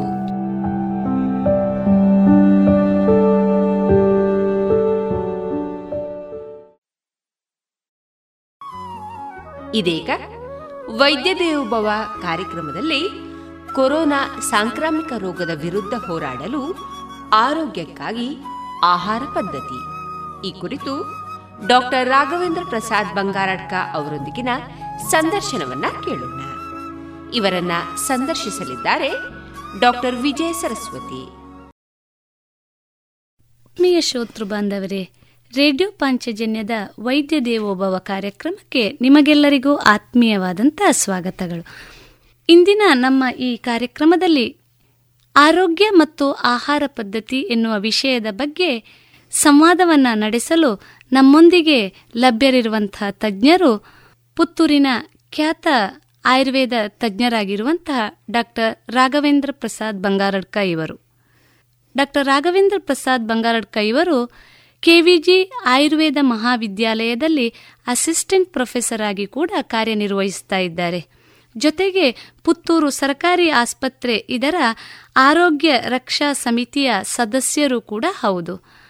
ಪುರುಷರಕಟ್ಟೆ ಸಮೀಪದ ಪ್ರಸಾದ್ ಆಯುರ್ವೇದ ಚಿಕಿತ್ಸಾಲಯದಲ್ಲಿ ಚಿಕಿತ್ಸೆಗೆ ಲಭ್ಯರಿರುವಂತಹ ಶ್ರೀಯುತರು ಹಲವಾರು ಆರೋಗ್ಯ ಲೇಖನಗಳನ್ನು ಬರೆಯುವುದರ ಮೂಲಕ ಜನಜಾಗೃತಿಯನ್ನು ಕೂಡ ಮೂಡಿಸ್ತಾ ಬರ್ತಾ ಇದ್ದಾರೆ. ಇವರನ್ನ ಈ ಕಾರ್ಯಕ್ರಮಕ್ಕೆ ಆತ್ಮೀಯವಾಗಿ ಸ್ವಾಗತಿಸ್ತಾ ಡಾಕ್ಟ್ರೆ ನಮಸ್ಕಾರ. ನಮಸ್ತೆ. ಡಾಕ್ಟ್ರೆ ಆಹಾರ ಪದ್ಧತಿ ಅನ್ನುವಂಥದ್ದು ಒಂದು ಜೀವನ ಪದ್ಧತಿ ಅಂದರೂ ಕೂಡ ತಪ್ಪಾಗಲಾರದು. ಒಂದು ಸ್ವಸ್ಥವಾದಂಥ, ಆರೋಗ್ಯಕರವಾದಂಥ ಜೀವನ ನಮ್ಮದಾಗಬೇಕು ಅಂತಾದರೆ ಆಹಾರ ಪದ್ಧತಿ ಕೂಡ ಅಷ್ಟೇ ಮುಖ್ಯವಾಗ್ತದೆ ಅನ್ನೋದನ್ನು ನಾವೆಲ್ಲರೂ ಬನ್ ಅರ್ಥಕೊಂಡಿದ್ದೇವೆ ಈ ನಿಟ್ಟಿನಲ್ಲಿ ಪೌಷ್ಟಿಕಾಂಶಗಳು ಮತ್ತು ಪೋಷಕಾಂಶಗಳು ಯಾಕೆ ಬದುಕಿಗೆ ಅತ್ಯಂತ ಅವಶ್ಯಕತೆವಾಗಿದೆ, ಜೊತೆಗೆ ಆರೋಗ್ಯಕರವಾದಂಥ ಆಹಾರ ಶೈಲಿ ಬದುಕಿಗೆ ಎಷ್ಟು ಪ್ರಾಮುಖ್ಯ, ಇದರ ಬಗ್ಗೆ ಮಾಹಿತಿಯನ್ನು ನೀಡ್ತೀರಾ? ನಾವು ಏನು ತಿಂತೇವೋ ನಾವು ಅದೇ ಆಗ್ತೇವೆ. ನಮ್ಮ ಮನಸ್ಸನ್ನು ಸೇರಿಸಿ, ನಮ್ಮ ಆಹಾರ ನಮ್ಮ ದೇಹದ ಆರೋಗ್ಯದ ಮೇಲೆ ಮಾತ್ರ ಅಲ್ಲ, ನಮ್ಮ ಭಾವನೆಗಳ ಮಾನಸಿಕ ಸ್ಥಿತಿಗತಿಗಳ ಮೇಲೆ ಕೂಡ ಪ್ರಭಾವ ಬೀರ್ತದೆ ಅಂತೇಳಿ ಇವತ್ತು ವೈಜ್ಞಾನಿಕವಾದ ಸಂಶೋಧನೆಗಳಿಂದಲೂ ಮತ್ತು ನಮ್ಮ ಪ್ರಾಚೀನ ಗ್ರಂಥಗಳಲ್ಲಿ ಕೂಡ ಅದು ಉಲ್ಲೇಖ ಆಗಿದೆ. ಆಹಾರ ಶುದ್ಧವು ಸತ್ವಶುದ್ಧಿ ಅಂತ. ಆಹಾರ ಶುದ್ಧಿಯಿಂದ ಆಹಾರ ಶುದ್ಧವಾಗಿದ್ದರೆ ಯೋಗ್ಯವಾದ ಆಹಾರವನ್ನು ನಾವು ತೆಗೆದುಕೊಂಡ್ರೆ ನಮ್ಮ ಮನಸ್ಸು ಕೂಡ ಶುದ್ಧವಾಗುವುದಕ್ಕೆ ಅದು ಸಹಕಾರಿಯಾಗ್ತದೆ ಮತ್ತು ನಮ್ಮ ದೇಹಾರೋಗ್ಯದಲ್ಲಿ ಕೂಡ ಅದು ಪ್ರಧಾನ ಪಾತ್ರ ವಹಿಸ್ತದೆ. ಯಾಕೆಂದರೆ ಮುಖ್ಯವಾಗಿ ದೇಹಕ್ಕೆ ನಾವು ಒದಗಿಸುವಂತಹ ಇಂಧನ ಆಹಾರ ದೇಹವನ್ನು ಸುಸ್ಥಿತಿಯಲ್ಲಿ ಇಡುವಂಥದ್ದು ಆಹಾರ. ಆದ ಕಾರಣ ನಾವು ಆಹಾರದ ನಮ್ಮ ಶೈಲಿ ನಾವು ಏನು ತೆಗೆದುಕೊಳ್ತೇವೋ ಅದರ ಬಗ್ಗೆ ತುಂಬ ಯೋಚನೆ ಮಾಡಬೇಕಾದ ಅಗತ್ಯ ಇದೆ. ಇವತ್ತು ಸಮತೋಲಿತ ಆಹಾರ ಅಂತ ಹೇಳಿ ಇದೆ. ಆದರೆ ಇವತ್ತಿನ ಈ ಆಧುನಿಕ ಆಹಾರ ಪದ್ಧತಿ ತುಂಬ ಬದಲಾವಣೆಗೊಂಡಿದೆ ಬದಲಾವಣೆ ಆಗ್ತಾ ಇದೆ. ನಾವು ಕೂಡ ತುಂಬ ಆ ಮೂಲ ಆಹಾರ ಪದ್ಧತಿಯಿಂದ ತುಂಬ ದೂರ ಸರಿತಾ ಇದ್ದೇವೆ ಇವತ್ತಿನ ಆಧುನಿಕ ಜೀವನ ಶೈಲಿಯ ಪ್ರಭಾವದಿಂದ. ಯಾವುದು ಆರೋಗ್ಯಕ್ಕೆ ಹಿತಕರವಲ್ಲವೋ ಅದನ್ನು ಹೆಚ್ಚು ಹೆಚ್ಚು ಸೇವಿಸುವಂತಹ ಒಂದು ಸ್ಥಿತಿ ಇವತ್ತು ಇದೆ. ತುಂಬ ಬಾಯಿಗೆ ರುಚಿ ಆದದ್ದು ದೇಹಕ್ಕೆ ಅದು ಯೋಗ್ಯವಾಗಿರಬೇಕೆಂದೇನೂ ಇಲ್ಲ. ಆದ ಕಾರಣ ಆ ರುಚಿಗೆ ಹೆಚ್ಚು ಪ್ರಾಮುಖ್ಯತೆ ಕೊಡುವುದರಿಂದ ಉದಾಹರಣೆಗೆ ಇವತ್ತು ಬಹಳಷ್ಟು ಬಳಕೆಯಲ್ಲಿರುವಂತಹ ಗೋಬಿ ಮಂಚೂರಿ ಇರಬಹುದು ಅಥವಾ ಫ್ರೈಡ್ ರೈಸ್ ಅಂತ ಏನು ಮಾಡ್ತೇವೆ. ಇದರಲ್ಲಿ ಅಜಿನಮೋಟೋ ಅಂತ ಹೇಳುವಂತಹ ಒಂದು ಭಯಂಕರವಾದ ಒಂದು ಹಾನಿಕಾರಕ ದ್ರವ್ಯ. ಆದರೆ ಇದು ರುಚಿಯನ್ನು ಹೆಚ್ಚಿಸ್ತದೆ ಮತ್ತು ಅದನ್ನು ಮತ್ತೆ ಮತ್ತೆ ಸೇವಿಸಬೇಕಂತ ಒತ್ತಡವನ್ನು ಮಕ್ಕಳಿಂದ ಇದು ಹಿಡಿದು ಮುದುಕರವರೆಗೆ ಮಾಡ್ತದೆ. ಉದಾಹರಣೆ ನಾವು ಈ ನೂಡಲ್ಸ್ ಅಂತ ನಾವೇನು ಬಳಸ್ತೇವೆ? ಇದು ಎಲ್ಲದರಲ್ಲಿ ಕೂಡ ಈ ಅಜಿನಮೋಟ ಅಂತ ಹೇಳುವಂತಹ ಒಂದು ದ್ರವ್ಯ ಬಳಕೆ ಆಗ್ತದೆ. ಆದರೆ ಆ ರುಚಿಗೆ ಅದು ಸಹಕಾರಿಯಾಗ್ತದೆ ಆದರೆ ದೇಹದಲ್ಲಿ ನರಮಂಡಲದ ಕಾಯಿಲೆಗಳು ಅಥವಾ ಇತರೆ ಕ್ಯಾನ್ಸರ್ನಂತಹ ಕಾಯಿಲೆಗಳು ಇದು ಕಾರಣ ಆಗ್ತದೆ ಅಂತ ಹೇಳಿ ಕೆಲವು ದೇಶಗಳಲ್ಲಿ ಇದನ್ನು ಬ್ಯಾನ್ ಕೂಡ ಮಾಡಿದ್ದಾರೆ. ಆದರೆ ಇದರ ಕುರಿತು ಜನರಿಗೆ ಅರಿವಿಲ್ಲದ ಕಾರಣ ಆ ವಸ್ತುಗಳನ್ನು ಹೆಚ್ಚು ಹೆಚ್ಚು ಸೇವನೆ ಮಾಡ್ತಾ ಇದ್ದಾರೆ. ಆದ ಕಾರಣ ಆಹಾರದ ಕುರಿತು ಹೆಚ್ಚು ನಿಗಾ ಇಡಬೇಕಾದ ಮತ್ತು ಅದನ್ನು ಜನರಿಗೆ ಅರಿವು ಮೂಡಿಸಬೇಕಾದ ಅಗತ್ಯ ಇವತ್ತು ಖಂಡಿತ ಇದೆ. ಅಂತಹ ಒಂದು ವಿಷಯವನ್ನು ರೇಡಿಯೋ ಪಾಂಚಜನ್ಯ ಎತ್ತಿಕೊಂಡದಕ್ಕೆ ನನಗೆ ನಾನು ಅಭಿನಂದನೆ ಸಲ್ಲಿಸ್ತೇನೆ. ಬಹಳ ಸಂತೋಷ. ಡಾಕ್ಟ್ರಿ ಇನ್ನೂ ಒಂದು ಮುಖ್ಯವಾಗಿ ತಾವು ಹೇಳಿದ್ರಿ ಆಹಾರ ಪದ್ಧತಿ ಅನ್ನುವಂಥದ್ದು ನಮ್ಮ ಮಾನಸಿಕ ಸ್ವಾಸ್ಥ್ಯವನ್ನು ಕೂಡ ತೋರ್ಪಡಿಸ್ತದೆ ಅನ್ನುವಂಥದ್ದು. ಈ ಪೌಷ್ಟಿಕಾಂಶಗಳು ಮತ್ತು ಪೋಷಕಾಂಶಗಳು ಯಾವ ರೀತಿ ಬದುಕಿಗೆ ಅವಶ್ಯಕವಾಗಿರ್ತದೆ ಜೊತೆಗೆ ದೇಹದ ಬೆಳವಣಿಗೆಯಲ್ಲಿ ಅದು ಯಾವ ರೀತಿ ಕಾರ್ಯನಿರ್ವಹಿಸ್ತದೆ? ಸಾಮಾನ್ಯವಾಗಿ ಜನಸಾಮಾನ್ಯರಲ್ಲಿ ನಮ್ಮ ಭಾರತ ದೇಶ ಅಂತ ಹೇಳಿದರೆ ಗ್ರಾಮ, ಗ್ರಾಮೀಣ ಪ್ರದೇಶಗಳಲ್ಲಿ ಜನರಿಗೆ ಸಾಮಾನ್ಯವಾಗಿ ಏನು ಅಭಿಪ್ರಾಯ ಇದೆ ಅಂತ ಹೇಳಿದರೆ, ನಾವು ಅನ್ನ ಮತ್ತು ಸಾಂಬಾರು ಊಟ ಮಾಡಿದರೆ ನಾವು ಊಟ ಮಾಡಿದ್ದೇವೆ ಅಥವಾ ಸರಿಯಾದ ಒಂದು ಊಟವನ್ನು ಮಾಡಿದ್ದೇವೆ ಎನ್ನುವ ಅಭಿಪ್ರಾಯ ಇದೆ. ಆದರೆ ಇನ್ನೂ ಕೂಡ ಭಾರತದ ಗ್ರಾಮೀಣ ಪ್ರದೇಶಗಳಲ್ಲಿ ಸಮತೋಲಿತ ಆಧಾರದ, ಆಹಾರದ ಪರಿಕಲ್ಪನೆ ಇನ್ನೂ ಕೂಡ ಅದರ ಅರಿವು ಜನರಿಗೆ ಇಲ್ಲ ಅಂತ ಹೇಳಿ ಅನಿಸ್ ನನಗೆ ಅನಿಸ್ತಾ ಇದೆ. ಒಂದು ವೇಳೆ ಹಾಗೆ ಇದ್ದರೆ ಇವತ್ತು ಉತ್ತರ ಭಾರತದಲ್ಲಿ ಉತ್ತರ ಕರ್ನಾಟಕದಲ್ಲಿ ಸಮೀಕ್ಷೆ ನಡೆಸಿದಾಗ ಎಷ್ಟೋ ಗ್ರಾಮಗಳಲ್ಲಿ ಬಹುಸಂಖ್ಯೆಯಲ್ಲಿ ಮೆಜಾರಿಟಿ ಮಾಲ್ ನ್ಯೂಟ್ರಿಷನ್ ಅಂದರೆ ಪೋಷಕಾಂಶದ ಕೊರತೆ ಕಂಡು ಬಂದಿದೆ ಮತ್ತು ಅದರಿಂದಾಗಿ ದೈಹಿಕವಾದ ನ್ಯೂನತೆಗಳು ಅಥವಾ ಗರ್ಭಿಣಿಯರು ಕೂಡ ಪೋಷಕಾಂಶಗಳ ನ್ಯೂನತೆ ಸರಿಯಾದ ಪೋಷಕಾಂಶಗಳು ಸೇವಿಸದೇ ಇರುವುದರಿಂದಾಗಿ ಮಕ್ಕಳು ಹುಟ್ಟುವ ಮಕ್ಕಳು ಕೂಡ ಒಂದು ರೀತಿ ಅಂಗವಿಕಲರಾಗಿ ಈ ರೀತಿ ಹುಟ್ಟುವಂಥ ಪರಿಸ್ಥಿತಿ ಇವತ್ತು ಕೂಡ ಇದೆ ಅಂತ ಹೇಳಿದರೆ ಇವತ್ತು ನಾವು ಅದಕ್ಕೆ ಎಷ್ಟು ಪ್ರಾಮುಖ್ಯತೆ ಕೊಡಬೇಕು ಅಂತ ಗೊತ್ತಾಗ್ತದೆ. ಆಹಾರದಲ್ಲಿ ಎಲ್ಲ ಅಂಶಗಳು ಇರಬೇಕು. ವೆರೈಟಿ ವಿವಿಧತೆ. ಬರೇ ಅನ್ನವನ್ನೇ ಊಟ ಮಾಡಿದ್ರೆ ಅದು ಸರಿಯಾದ ಊಟ ಅಲ್ಲ. ಅದರಲ್ಲಿ ಬರೀ ಧಾನ್ಯ ಮಾತ್ರ ಇದೆ. ಕಾರ್ಬೋಹೈಡ್ರೇಟ್ ಪಿಷ್ಟ ಪದಾರ್ಥ ಆಹಾರ ಒಂದು ಪರಿಪೂರ್ಣ ಆಹಾರ ಆಗಬೇಕು ಅಂತ ಹೇಳಿದರೆ ಅದರಲ್ಲಿ ಕೆಲವು ವಿಷಯಗಳು ಅಡಕಾಗಿರಬೇಕು. ಒಂದು ಕಾರ್ಬೋಹೈಡ್ರೇಟ್ ಪಿಷ್ಟ ಪದಾರ್ಥ. ಇದು ಯಾವುದರಲ್ಲಿದೆ? ಇದು ಧಾನ್ಯಗಳಲ್ಲಿದೆ. ಭತ್ತ ಅಕ್ಕಿ ರಾಗಿ ಗೋಧಿ ಜೋಳ. ಇದು ಸಾಮಾನ್ಯವಾಗಿ ಭಾರತದ ದೇಶದಲ್ಲಿ ಪ್ರಚಲಿತವಿರುವ ಧಾನ್ಯಗಳು. ಇದು ಇದು ಇಷ್ಟೇ ಪರಿಪೂರ್ಣವಾದ ಆಹಾರ ಅಲ್ಲ. ನಮ್ಮ ಆಹಾರದ ಬಹುಮುಖ್ಯ ಭಾಗ ಇದು ಆಗಿ ಇದೆ. ಆದರೆ ಇದರ ಜೊತೆಗೆ ಪ್ರೋಟೀನ್. ಸಸಾರಜನಕ ದೇಹದಲ್ಲಿ ಅಂಗಾಂಶಗಳ ಬೆಳವಣಿಗೆ ಇರಬಹುದು ಅಥವಾ ಮಕ್ಕಳ ಬೆಳವಣಿಗೆ ಇರಬಹುದು ದುರಸ್ತಿಯಾದ ಕೋಶಗಳನ್ನು ಸರಿಪಡಿಸುವುದು ಇರಬಹುದು ಇದು ಎಲ್ಲದಕ್ಕೆ ಕೂಡ ಪ್ರೋಟೀನ್ ಅಥವಾ ನಾವು ಕನ್ನಡದಲ್ಲಿ ಸಸಾರಜನಕ ಅಂತ ಹೇಳ್ತೇವೆ. ಅದು ಬಹಳ ಪ್ರಾಮುಖ್ಯವಾಗಿದೆ. ಆದರೆ ಈ ಸಸಾರಜನಕದ ಬಗ್ಗೆ ಜನರಿಗೆ ಸಸಾರ ಆಗಿರುವಂತಹ ಒಂದು ಸ್ಥಿತಿ ಇದೆ. ಅಂದ್ರೆ ಅದು ಗೊತ್ತಿಲ್ಲ. ಇದು ಯಾವುದರಲ್ಲಿ ಲಭ್ಯತೆ ಅಂದ್ರೆ ಬೇಳೆಕಾಳುಗಳು. ಹಾಲು ಇದರಲ್ಲೆಲ್ಲ ಲಭ್ಯ ಇರ್ತದೆ. ಆದರೆ ಆದ ಕಾರಣ ಅಕ್ಕಿ ರಾಗಿ ಗೋಧಿ ಜೋಳದ ಒಟ್ಟಿಗೆ ಬೇಳೆಕಾಳುಗಳನ್ನು ಕೂಡ ಸೇರಿ ದಿನನಿತ್ಯದ ಒಂದು ಭಾಗ ಆಗಬೇಕು ಆಹಾರದಲ್ಲಿ ಎನ್ನುವುದು. ಆಗ ಪ್ರೋಟೀನ್ ದೇಹದ ಬೆಳವಣಿಗೆಗೆ ಅತ್ಯಂತ ಅಗತ್ಯ ಇರುವ ಅಂಶ ಎನ್ನುವಂಥದ್ದು ಇವತ್ತು ಜನರಿಗೆ ಗೊತ್ತಾಗಬೇಕಾಯ್ತು. ಅದು ತೊಗರಿ ಬೇಳೆ ಇರಬಹುದು ಉದ್ದು ಇರಬಹುದು ಅಥವಾ ಯಾವುದೇ ಇರಬಹುದು ಆ ಬೇಳೆಕಾಳುಗಳ ಅಂಶ ಅದರಲ್ಲೂ ಕೂಡ ಮಕ್ಕಳಲ್ಲಿ ವಿಶೇಷವಾಗಿ ಅದು ಅಗತ್ಯ ಇದೆ. ಇದು ಕಾರ್ಬೋಹೈಡ್ರೇಟು ಪ್ರೋಟೀನು. ಇನ್ನು ಫ್ಯಾಟ್ ಕೊಬ್ಬಿನ ಅಂಶ. ಕೊಬ್ಬಿನ ಅಂಶ ಯಾಕೆ ತಗೊಳ್ಬೇಕು ಅಂತ ಹೇಳಿದ್ರೆ ಕೊಬ್ಬಿನಾಂಶ ಕೆಲವರು ಸಂಪೂರ್ಣವಾಗಿ ಅದನ್ನು ನಿರಾಕರಿಸುವಂತವರಿದ್ದಾರೆ. ಸರಿ. ಏನು ಕೊಬ್ಬಿನಾಂಶವನ್ನು ಸ್ವಲ್ಪವೂ ತೆಗೆದುಕೊಳ್ಳದೆ ಆ ರೀತಿಯ ಒಂದು ಪತ್ತೆ ಮಾಡುವವರು ಇದ್ದಾರೆ. ಕೊಬ್ಬಿನಾಂಶವನ್ನು ಅತಿಯಾಗಿ ಸೇವನೆ ಮಾಡುವುದು ಎಷ್ಟು ಹಾನಿಕಾರಕವೋ ಕೊಬ್ಬಿನ ಅಂಶವನ್ನು ಸಂಪೂರ್ಣವಾಗಿ ಆಹಾರದಿಂದ ಹೊರಗಿಡುವುದು ಕೂಡ ಅಷ್ಟೇ ಹಾನಿಕಾರಕ ಎಂಬುದು ಜನರಿಗೆ ಗೊತ್ತಾಗಬೇಕಿದೆ. ಅದು ಆಹಾರದಲ್ಲಿ ಖಂಡಿತ ಆಗತ್ತೆ. ಯಾಕೆಂದ್ರೆ ಕೊಬ್ಬಿನ ಮೂಲಕವೇ ನಮ್ಮ ದೇಹಕ್ಕೆ ಲಭ್ಯವಾಗುವ ವಿಟಾಮಿನ್ಗಳಿದೆ. Vitamin A vitamin D vitamin E ಮತ್ತು ವಿಟಾಮಿನ್ ಕೆ. ಈ ನಾಲ್ಕು ವಿಟಾಮಿನ್ಗಳು ಫ್ಯಾಟ್ ಸೊಲ್ಯುಬಲ್ ವಿಟಾಮಿನ್ಸ್ ಆದ ಕಾರಣ ಕೊಬ್ಬನ್ನು ಸೇವಿಸುವುದರಿಂದ ಬರೀ ಕೊಬ್ಬು ಮಾತ್ರ ಅಲ್ಲ ಕೊಬ್ಬಿನಲ್ಲಿ ಕರಗಿರುವಂತಹ ವಿಟಾಮಿನ್ಗಳು ಕೂಡ ದೇಹಕ್ಕೆ ಲಭ್ಯ ಆಗ್ತದೆ ಎನ್ನುವಂತಹ ವಿಷಯ ಗಮನಿಸಬೇಕಾದ ಅಂಶ. ಆದ ಕಾರಣ ಫ್ಯಾಟ್ ಬೇಕು ಕೊಬ್ಬಿನ ಅಂಶ ಬೇಕು ಕಾರ್ಬೋಹೈಡ್ರೇಟ್ ಬೇಕು ಪ್ರೋಟೀನ್ ಬೇಕು. ಅದರ ಜೊತೆಗೆ ನಮಗೆ ಯಾವುದೇ ಶಕ್ತಿಯನ್ನು ಕೊಡುವ ಕೊಡದೇ ಇರುವ ಆದರೆ ಈ ಎಲ್ಲ ಶಕ್ತಿಗಳು ದೇಹದಲ್ಲಿ ಉತ್ಪಾದನೆಯಾಗಿ ದೇಹದ ಕೋಶಗಳನ್ನು ಸುಸ್ಥಿತಿಯಲ್ಲಿಟ್ಟು ಇದು ಎಲ್ಲವೂ ದೇಹಕ್ಕೆ ಸದುಪಯೋಗ ಆಗುವಂತೆ ನೋಡಿಕೊಳ್ಳುವ ವಿಟಾಮಿನ್ಗಳು ಅಂದರೆ ಜೀವಸತ್ವಗಳು ಬಹಳ ಪ್ರಾಮುಖ್ಯವಾದ ಅಂಶ. ಇದು ದೇಹಕ್ಕೆ ನೇರವಾಗಿ ಶಕ್ತಿ ಪ್ರದಾನ ಮಾಡುವುದಿಲ್ಲ. ಆದರೆ ಇದು ಇಲ್ಲದಿದ್ದರೆ ಎಲ್ಲ ಬಣ್ಣ ಮಸಿನುಂಗಿತ್ತು ಅಂತ ಹೇಳುವುದಾಗಿ ನಾವು ಎಷ್ಟು ಅನ್ನ ಊಟ ಮಾಡಿದರೂ ದೇಹವನ್ನು ಸುಸ್ಥಿತಿಯಲ್ಲಿ ಇಡುವುದಕ್ಕೆ ಸಾಧ್ಯವಾಗುವುದಿಲ್ಲ. ಈ ವಿಟಾಮಿನ್ಗಳು ಇಲ್ಲದಿದ್ದರೆ. ಮತ್ತೆ ಲವಣಾಂಶಗಳು. ಕ್ಯಾಲ್ಸಿಯಂ ಇರಬಹುದು ಸೋಡಿಯಂ ಇರ್ಬೋದು ಪೊಟ್ಯಾಷಿಯಂ ಇರ್ಬೋದು ಇದೆಲ್ಲವೂ ಲವಣಾಂಶಗಳು. ಆ ಲವಣಾಂಶಗಳು ಕೂಡ ನಮ್ಮ ದೇಹಕ್ಕೆ ಅಗತ್ಯ ಇದೆ. ದೇಹದಲ್ಲಿನ ಜೀವಕೋಶಗಳ ಚಯಾಪಚಯ ಕ್ರಿಯೆ ಬಯೋಕೆಮಿಕಲ್ ಜೀವರಾಸಾಯನಿಕ ಕ್ರಿಯೆಗಳು ಜರುಗುವುದಕ್ಕೆ ಕೋಶಗಳ ಸ್ಥಿತಿಯನ್ನು ಕಾಯ್ದುಕೊಳ್ಳೋದು ಇದು ತುಂಬಾ ಅಗತ್ಯ ಇದೆ. ವಿಟಾಮಿನ್ಗಳು ಅಂತ ಹೇಳಿದೆ ಜೀವಸತ್ವಗಳು ಅಂತ. ಜೀವಸತ್ವಗಳಲ್ಲಿ ನಾನಾ ಭಾಗ ಬಗೆಗಳಿದೆ. ಅದರಲ್ಲಿ ಪ್ರಾಮುಖ್ಯವಾದದ್ದು ನಾವು ಹೇಳ್ತೇವೆ. ಯಾವುದು? Vitamin C vitamin A vitamin D vitamin K vitamin B complex ಅಂತ ಹೇಳಿ ಬಿ ಒನ್ ಬಿ ಒಂದು ಬಿ ಆರು ಬಿ ಹನ್ನೆರಡು ಈ ರೀತಿ. ಆ ವಿಟಾಮಿನ್ಗಳಲ್ಲಿಯೂ ಮತ್ತೆ ಹಲವಾರು ಥರ ಇದೆ. ಆದ ಕಾರಣ ಇದು ಒಂದೊಂದರಲ್ಲಿ ಒಂದೇ ಆಹಾರದಲ್ಲಿ ಎಲ್ಲವೂ ಲಭ್ಯ ಆಗುವುದಿಲ್ಲ ವಿಟಾಮಿನ್ಗಳು. ಸರಿ. ಈಗ ತರಕಾರಿಗಳಲ್ಲಿ ಒಂದಷ್ಟು ಕೆಲವು ಬಗೆಯ ವಿಟಾಮಿನ್ಗಳು ಇರ್ತದೆ.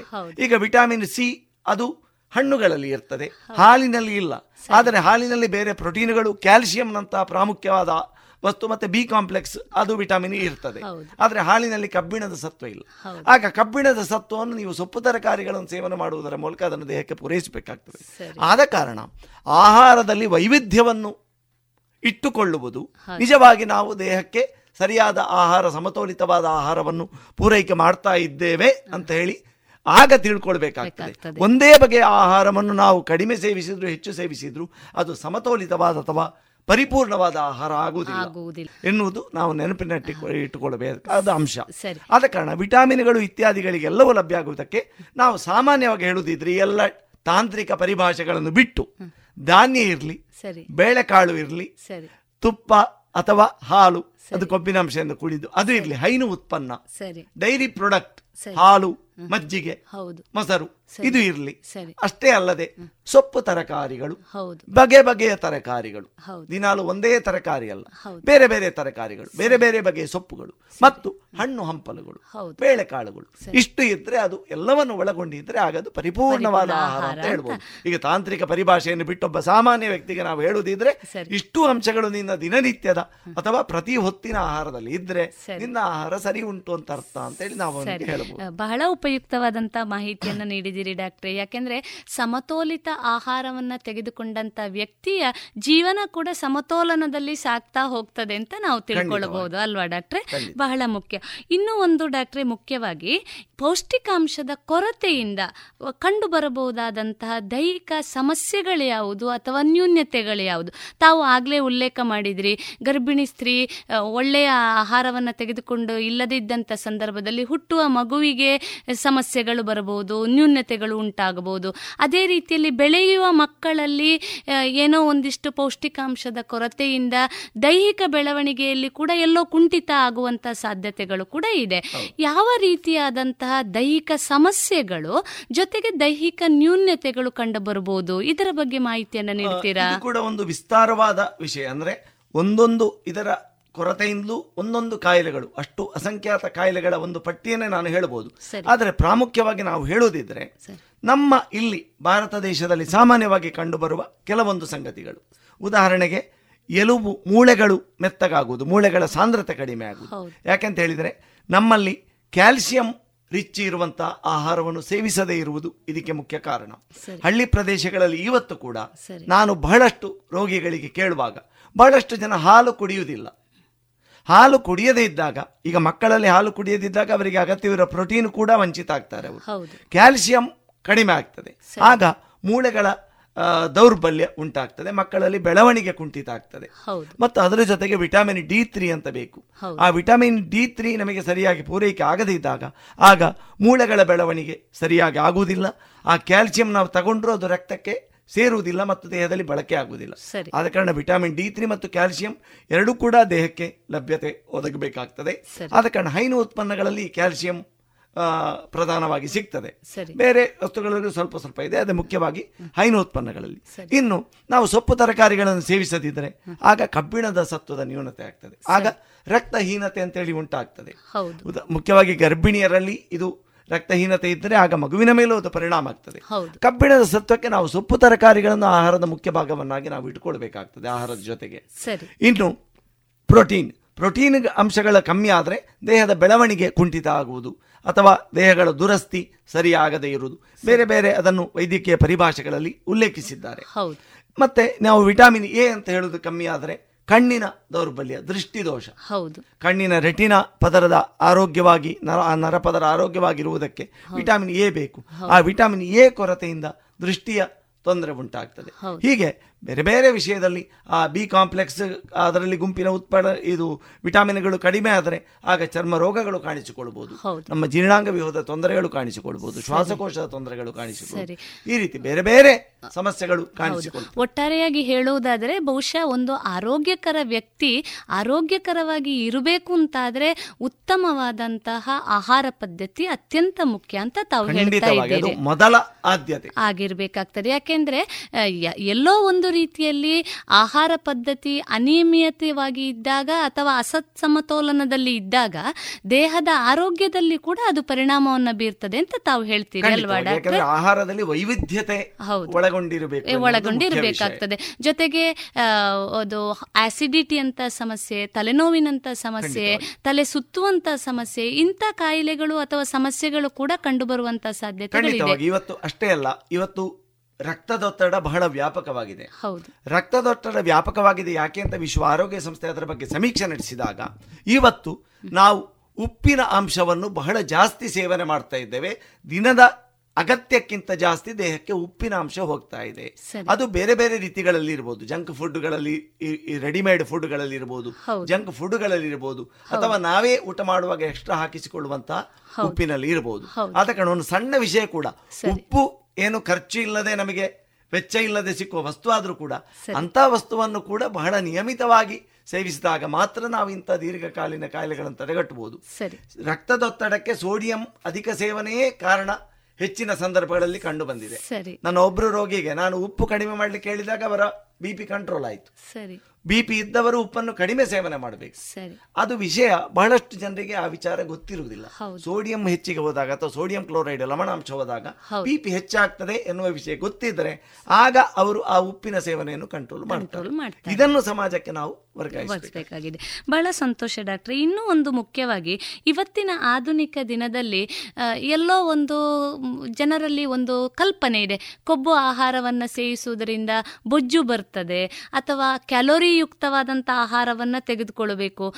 ತಾವೇ ಹೇಳಿದ ಹಾಗೆ ಏನು ಪೌಷ್ಟಿಕಾಂಶಯುಕ್ತವಾದಂಥ ಖನಿಜ, ಲವಣ, ಹೈಬ್ರೋಕಾರ್ಡ್ರೇಟು ಅಥವಾ ಪ್ರೋಟೀನ್ಗಳಿರುವಂಥ ಹಾಲಿರ್ಬೋದು, ತುಪ್ಪ ಇರ್ಬೋದು ಅಥವಾ ಬೆಣ್ಣೆ, ಮೊಸರು ಇತ್ಯಾದಿ. ಇವುಗಳನ್ನು ತೆಗೆದುಕೊಂಡಾಗ ಎಲ್ಲೋ ಬೊಜ್ಜು ಬಂದು ಬಿಡುತ್ತದೆ ಅಥವಾ ಕ್ಯಾಲೋರಿ ಹೆಚ್ಚಾಗ್ತದೆ. ಎಲ್ಲೋ ಒಂದು ರೀತಿಯಲ್ಲಿ ಸೌಂದರ್ಯ ಕಲ್ಪನೆ ಅಂತ ನಾವು ಹೇಳಿದರೂ ಕೂಡ ತಪ್ಪಾಗಲಾರದು. ಈ ನಿಟ್ಟಿನಲ್ಲಿ ಯಾವ ರೀತಿಯ ಆಹಾರವನ್ನು ನಾವು ಸಮತೋಲಿತ ಅಂತ ಕರಿಬಹುದು ಜೊತೆಗೆ ಆ ರೀತಿಯ ಜೀವನ ಶೈಲಿಯನ್ನು ನೂ ರೂಢಿಸಿಕೊಂಡಂತ ಸಂದರ್ಭದವರಿಗೆ ತಾವು ಏನು ಹೇಳ ಬಯಸ್ತೀರಿ? ಈ ಕ್ಯಾಲರಿಯುಕ್ತ ಆಹಾರ ಮತ್ತೆ ಇದೆಲ್ಲ ಇದೆಯಲ್ಲ ಇದು ಒಂದು ರೀತಿಯ ಭ್ರಾಂತಿ ಅಂತ ಹೇಳಿ ನಾನು ಹೇಳಲಿಕ್ಕೆ ಇಷ್ಟಪಡ್ತೀನಿ ನಾನಲ್ಲ ಬಹಳ ಮಂದಿ ಇತ್ತೀಚೆಗಿನ ತಜ್ಞರು ಸಂಶೋಧಕರು ಈ ಕುರಿತ ಅಭಿಪ್ರಾಯ ವ್ಯಕ್ತಪಡಿಸಿದ್ದಾರೆ. ಯಾಕೆಂದ್ರೆ ನಾವು ತುಂಬಾ ಕ್ಯಾಲರಿ ರಿಸ್ಟ್ರಿಕ್ಟ್ ಮಾಡಿ ಬಹಳ ಲೆಕ್ಕ ಆಹಾರ ಎನ್ನುವುದು ಲೆಕ್ಕ ಅಲ್ಲ. ಸರಿ. ಲೆಕ್ಕ ಎಲ್ಲಿರ್ಬೇಕು ಅಂತಂದ್ರೆ ನಮ್ಮ ಮನಸ್ಸಿನಲ್ಲಿ ಇರಬೇಕು ಹೌದು. ನಾವು ಎಷ್ಟು ಆಹಾರ ಒಬ್ಬನಿಗೆ ಬೇಕು ಅಂತ ಹೇಳುವುದನ್ನು ನಾವು ಎಷ್ಟು ಆಹಾರ ಸೇವಿಸಬೇಕು ನಮ್ಮ ಹೊಟ್ಟೆಗೆ ಎಷ್ಟು ಆಹಾರ ಬೇಕು ಅಂತ ಹೇಳುದು ಅದು ಒಬ್ಬನಿಗೆ ಇರುವ ಆಹಾರದ ಅಗತ್ಯ ಮತ್ತೊಬ್ಬನದ್ದಲ್ಲ ಅವನ ದೇಹದ ವೈವಿಧ್ಯತೆ ಅವನ ದೇಹ ಪ್ರಕೃತಿ ಇದು ಎಲ್ಲವನ್ನು ಹೊಂದಿಕೊಂಡು ಅವನ ಆರೋಗ್ಯ ಸ್ಥಿತಿ ವಯಸ್ಸು. ಇದು ಎಲ್ಲವನ್ನು ಹೊಂದಿಕೊಂಡು ಅವನ ಆಹಾರದ ಅಗತ್ಯವನ್ನು ತೀರ್ಮಾನ ಮಾಡಬೇಕಾಗ್ತದೆ. ಆದ ಕಣಿ ಕ್ಯಾಲೋರಿ ಅಂತ ಹೇಳಿದರೆ ಎಲ್ಲರಿಗೆ ಒಂದೇ ರೀತಿಯ ಒಂದು ಸೆಟ್ ಆದ ಒಂದು ಮಾದರಿ.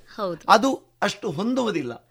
ಮತ್ತು ಆ ರೀತಿಯ ವಿಪರೀತಕ್ಕೆ ನಾವು ಒಂದು ರೀತಿಯ ಆಹಾರ ಪದ್ಧತಿಯನ್ನು ಕೊಂಡು ಹೋದಾಗ ಅದು ಒಳ್ಳೆಯದಕ್ಕಿಂತ ಹಾನಿಯೇ ಮಾಡುವ ಉದಾಹರಣೆಗೆ. ನೀವು ಹೇಳಿದ್ರೆ ಈಗ ಕೊಬ್ಬನ್ನು ತುಂಬಾ ರಿಸ್ಟ್ರಿಕ್ಟ್ ಮಾಡುವಂತದ್ದು ಅಂತ.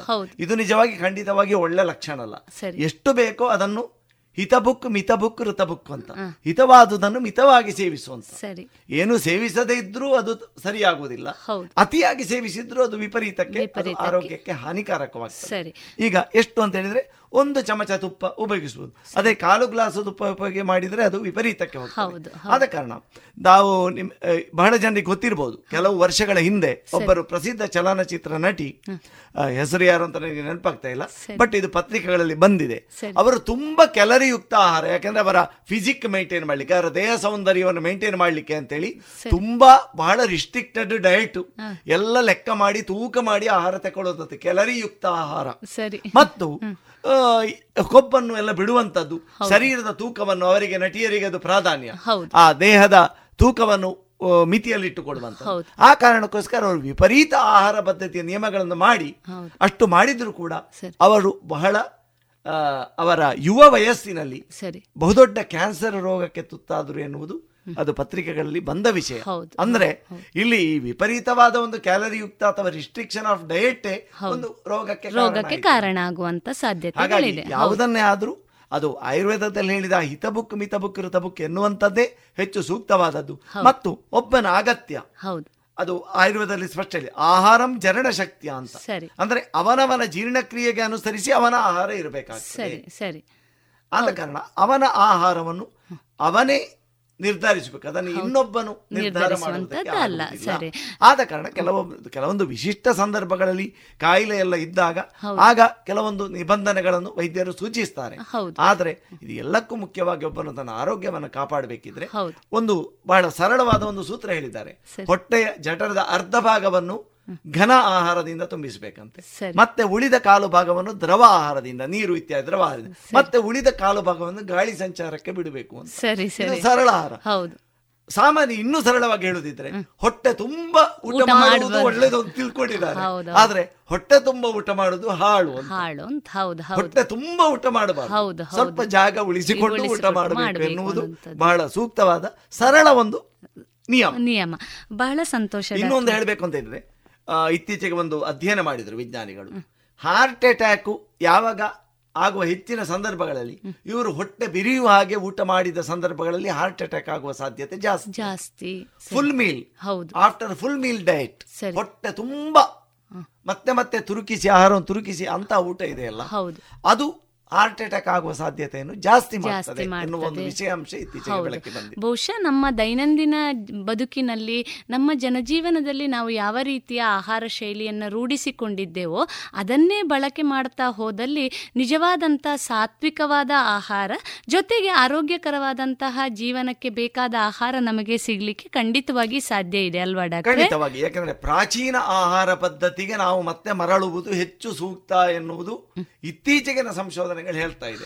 ಪ್ರಾಚೀನ ಆಹಾರ ಪದ್ಧತಿಯಲ್ಲಿ ಆಹಾರ ಹೇಗಿತ್ತು ಅಂದ್ರೆ ಆಹಾರವನ್ನು ಜಗಿಯುವುದಕ್ಕೆ ಹೆಚ್ಚು ಅವಕಾಶ ಇತ್ತು. ಈಗ ತರಕಾರಿಗಳಿರ್ಬೋದು. ಮೂಲ ನಮ್ಮ ಮೂಲ ಮಾನವ ಜನಾಂಗ ನೋಡಿದರೆ ಹಸಿ ತರಕಾರಿಗಳು. ಗೆಡ್ಡೆ ಗೆಣಸುಗಳು ಅದನ್ನು ಜಗಿದು ಜಗಿದು. ಆಗ ಈ ಮುಖದಲ್ಲಿನ ವಯಸ್ಸಾಗುವಿಕೆ ಕೂಡ ಕಡಿಮೆ ಆಗ್ತದೆ. ಯಾಕಂದ್ರೆ ಮುಖದ ಸ್ನಾಯುಗಳಿಗೆ ಆಗ ಸರಿಯಾಗಿ ಕೆಲಸ ಸಿಕ್ಕಿ ಬೇಗನೆ ನೀರಿಗೆ ಬೀಳುವುದಿಲ್ಲ. ಆದ ಕಾರಣ ಆ ಸೌಂದರ್ಯ ಆ ಮೂಲ ಅದು ದಿನನಿತ್ಯದ ಒಂದು ಹವ್ಯಾಸ ಆಗಿತ್ತು ಅವರದ್ದು ಆಹಾರವನ್ನು ಜಗಿದು ನುಂಗುವಂಥದ್ದು. ಈಗ ಹಸಿ ತರಕಾರಿ ತಗೊಂಡ್ರೆ ಹೆಚ್ಚು ಜಗಿಬೇಕಾಗ್ತದೆ. ಅಥವಾ ನೆಲಗಡಲೆ ಅಂತ ವಸ್ತುಗಳಿರ್ಬೋದು ಜಗಿಬೇಕಾಗ್ತದೆ. ಗೆಡ್ಡೆ ಕಣಸು ಇರ್ಬೋದು ಸರಿ ಜಗಿಬೇಕಾಗ್ತದೆ. ಆಗ ಮುಖದಲ್ಲಿನ ಸ್ನಾಯುಗಳಿಗೆ ಹೆಚ್ಚು ಅಲ್ಲಿ ಕೆಲಸ ಸಿಗ್ತದೆ.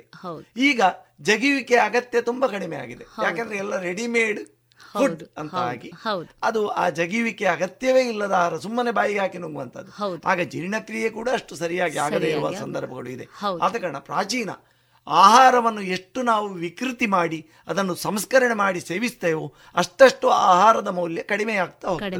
ಆಹಾರವನ್ನು ಕೆಲಸನ ನಾವು ಈ ನ್ಯಾಚುರಲ್ ಪ್ರಾಕೃತಿಕ ಆಹಾರವನ್ನು ಎಷ್ಟು ವಿಪರೀತ ಮಾಡಿ ಅದನ್ನು ಎಣ್ಣೆ ಅದನ್ನು ಇನ್ನೊಂದರೊಟ್ಟಿಗೆ ಸೇರಿಸಿ ಎಣ್ಣೆಯಲ್ಲಿ ಹುರಿದು ಅದು ಕಡಿಮೆ ಹುರಿಯುವುದಲ್ಲ ಮತ್ತೆ ಅದರ ವಿಪರೀತವಾಗಿ ತುಂಬಾ ಹೊತ್ತು ಹುರಿದು ಆಗ ಸೇವಿಸಿದಾಗ ಅದರ ಮೂಲ ಗುಣಗಳು ಕಳೆದುಕೊಳ್ತದೆ. ಎಷ್ಟು ನಾವು ಆಹಾರವನ್ನು ತಾಜಾ ಆಗಿ ಸೇವಿಸ್ತೇವೋ ಅಷ್ಟರ ಮಟ್ಟಿಗೆ ಆಹಾರದ ಗುಣಮಟ್ಟ ಹೆಚ್ಚಾಗಿರ್ತದೆ. ಅದು ದೇಹಕ್ಕೆ ಹೆಚ್ಚು ಪ್ರಯೋಜನ ಆಗಿರ್ತದೆ. ಬಹಳ ಸಂತೋಷ ಡಾಕ್ಟ್ರೆ. ಇನ್ನೂ ಒಂದು ಮುಖ್ಯವಾಗಿ ಇವತ್ತಿನ ಮುಖ್ಯವಾಗಿ ಇವತ್ತು ನಾವೆಲ್ಲ ನೋಡಿದ್ದೇವೆ ಜಗತ್ತಲ್ಲಿ ಜಗತ್ತಿಡೀ ಕೊರೋನಾ ಅನ್ನುವಂತಹ ವೈರಸ್ಸಿಗೆ ತುತ್ತಾಗಿ ಬಹಳಷ್ಟು ಸಮಸ್ಯೆಗಳನ್ನು ಎದುರಿಸ್ತಾ ಇದೆ. ಜೊತೆಗೆ ನಮ್ಮ ಈ ಭಾಗದಲ್ಲಿ ಕೂಡ ಹಲವಾರು ರೀತಿಯಾದಂಥ ಜ್ವರಗಳು ಕೂಡ ಡೆಂಗ್ಯೂ ಇರ್ಬೋದು ಇಲಿಜ್ವರ ಇರ್ಬೋದು ಜನಸಾಮಾನ್ಯರನ್ನ ಕಾಡ್ತಾ ಇದೆ. ಈ ರೋಗ ಲಕ್ಷಣಗಳು ಕಂಡುಬಂದಂತಹ ಮುಖ್ಯವಾಗಿ ಜ್ವರ ಇತ್ಯಾದಿ ಕಂಡುಬಂದಂತಹ ವ್ಯಕ್ತಿಗಳಲ್ಲಿ ಆಹಾರ ಶೈಲಿ ಹೇಗಿದ್ದರೆ ಚೆನ್ನಾಗಿರುತ್ತದೆ? ಇದರ ಬಗ್ಗೆ ಒಂದಿಷ್ಟು ಮಾಹಿತಿಯನ್ನು ನಮ್ಮ ಶೋತೃ ಬಾಂಧವರಿಗೆ ನೀಡ್ತೀರಾ? ಹೆಚ್ಚಾಗಿ ಜ್ವರ ಅಥವಾ ಕಾಯಿಲೆ ಇದ್ದವರಲ್ಲಿ ಜೀರ್ಣ ಪಚನ ಶಕ್ತಿ ಕಡಿಮೆ ಇರ್ತದೆ. ಹೌದು. ಆಗ ನಾವು ಪಚನಕ್ಕೆ ಅತ್ಯಂತ ಸುಲಭವಾಗುವಂತಹ ಆಹಾರವನ್ನು ಕೊಡಬೇಕಾಗ್ತದೆ. ಆದರೆ ಆಹಾರದಲ್ಲಿ ಎಲ್ಲವೂ ಒಳಗೊಳ್ಳಬೇಕಾಗ್ತದೆ. ಈಗ ಸಾಮಾನ್ಯವಾಗಿ ನಾವು ಹೇಳುವುದಿದ್ರೆ ಅವರು ಎಣ್ಣೆಯಲ್ಲಿ ಕರಿದ ಪದಾರ್ಥಗಳನ್ನು ಸಂಪೂರ್ಣವಾಗಿ ವರ್ಜಿಸಬೇಕು. ಯಾವುದೇ ಹಪ್ಪಳ ಪೂರಿ ಗೋಳಿ ಬಜೆ ಇಂಥ ಎಣ್ಣೆಯಲ್ಲಿ ಕರಿದ ಪದಾರ್ಥಗಳು. ಮತ್ತು ಮಾಂಸಾಹಾರವನ್ನು ಸರ್ವತಾ ತ್ಯಜಿಸಬೇಕು. ಸರಿ. ಆದಷ್ಟು ಸಸ್ಯಾಹಾರಕ್ಕೆ ಹೆಚ್ಚು ಪ್ರಾಶಸ್ತ್ಯ ಕೊಡಬೇಕಾಗುತ್ತೆ. ತರಕಾರಿಗಳು ಹಣ್ಣು ಹಂಪಲುಗಳು ಸಕ್ಕರೆ ಕಾಯಿಲೆಯವರನ್ನು ಹೊರತುಪಡಿಸಿ ಬೇರೆಯವರು ಹಣ್ಣು ಹಂಪಲುಗಳನ್ನು ಬಳಸಬಹುದು. ಯಾಕಂದರೆ ಎಲ್ಲವೂ ಅದು ಜೀರ್ಣಕ್ಕೆ ಪಚನಕ್ಕೆ ಅತ್ಯಂತ ಸುಲಭವಾದ ಆಹಾರಗಳು. ಮತ್ತು ಹೆಚ್ಚು ಕೊಬ್ಬಿನ ಅಂಶ ಇಲ್ಲದೇ ಇರುವ ಸರಿ. ಮಿನಿಮಮ್ ಅತ್ಯಂತ ಕಡಿಮೆ ಕೊಬ್ಬಿನಾಂಶ ಇರುವ ಆಹಾರಗಳು. ಸರಿ. ಮತ್ತು ಸುಲಭಕ್ಕೆ ಪಚನವಾಗುವಂಥ ಮತ್ತು ಹೆಚ್ಚು ಅದನ್ನು ಸಂಸ್ಕರಿಸದ ಆಹಾರಗಳು ಮತ್ತು ಜಂಕ್ ಫುಡ್ಗಳನ್ನು ಅವಾಯ್ಡ್ ಮಾಡಬೇಕು. ಆದಷ್ಟು ಹೆಚ್ಚು ತರಕಾರಿ ಹಣ್ಣುಗಳ ಸೇವನೆ.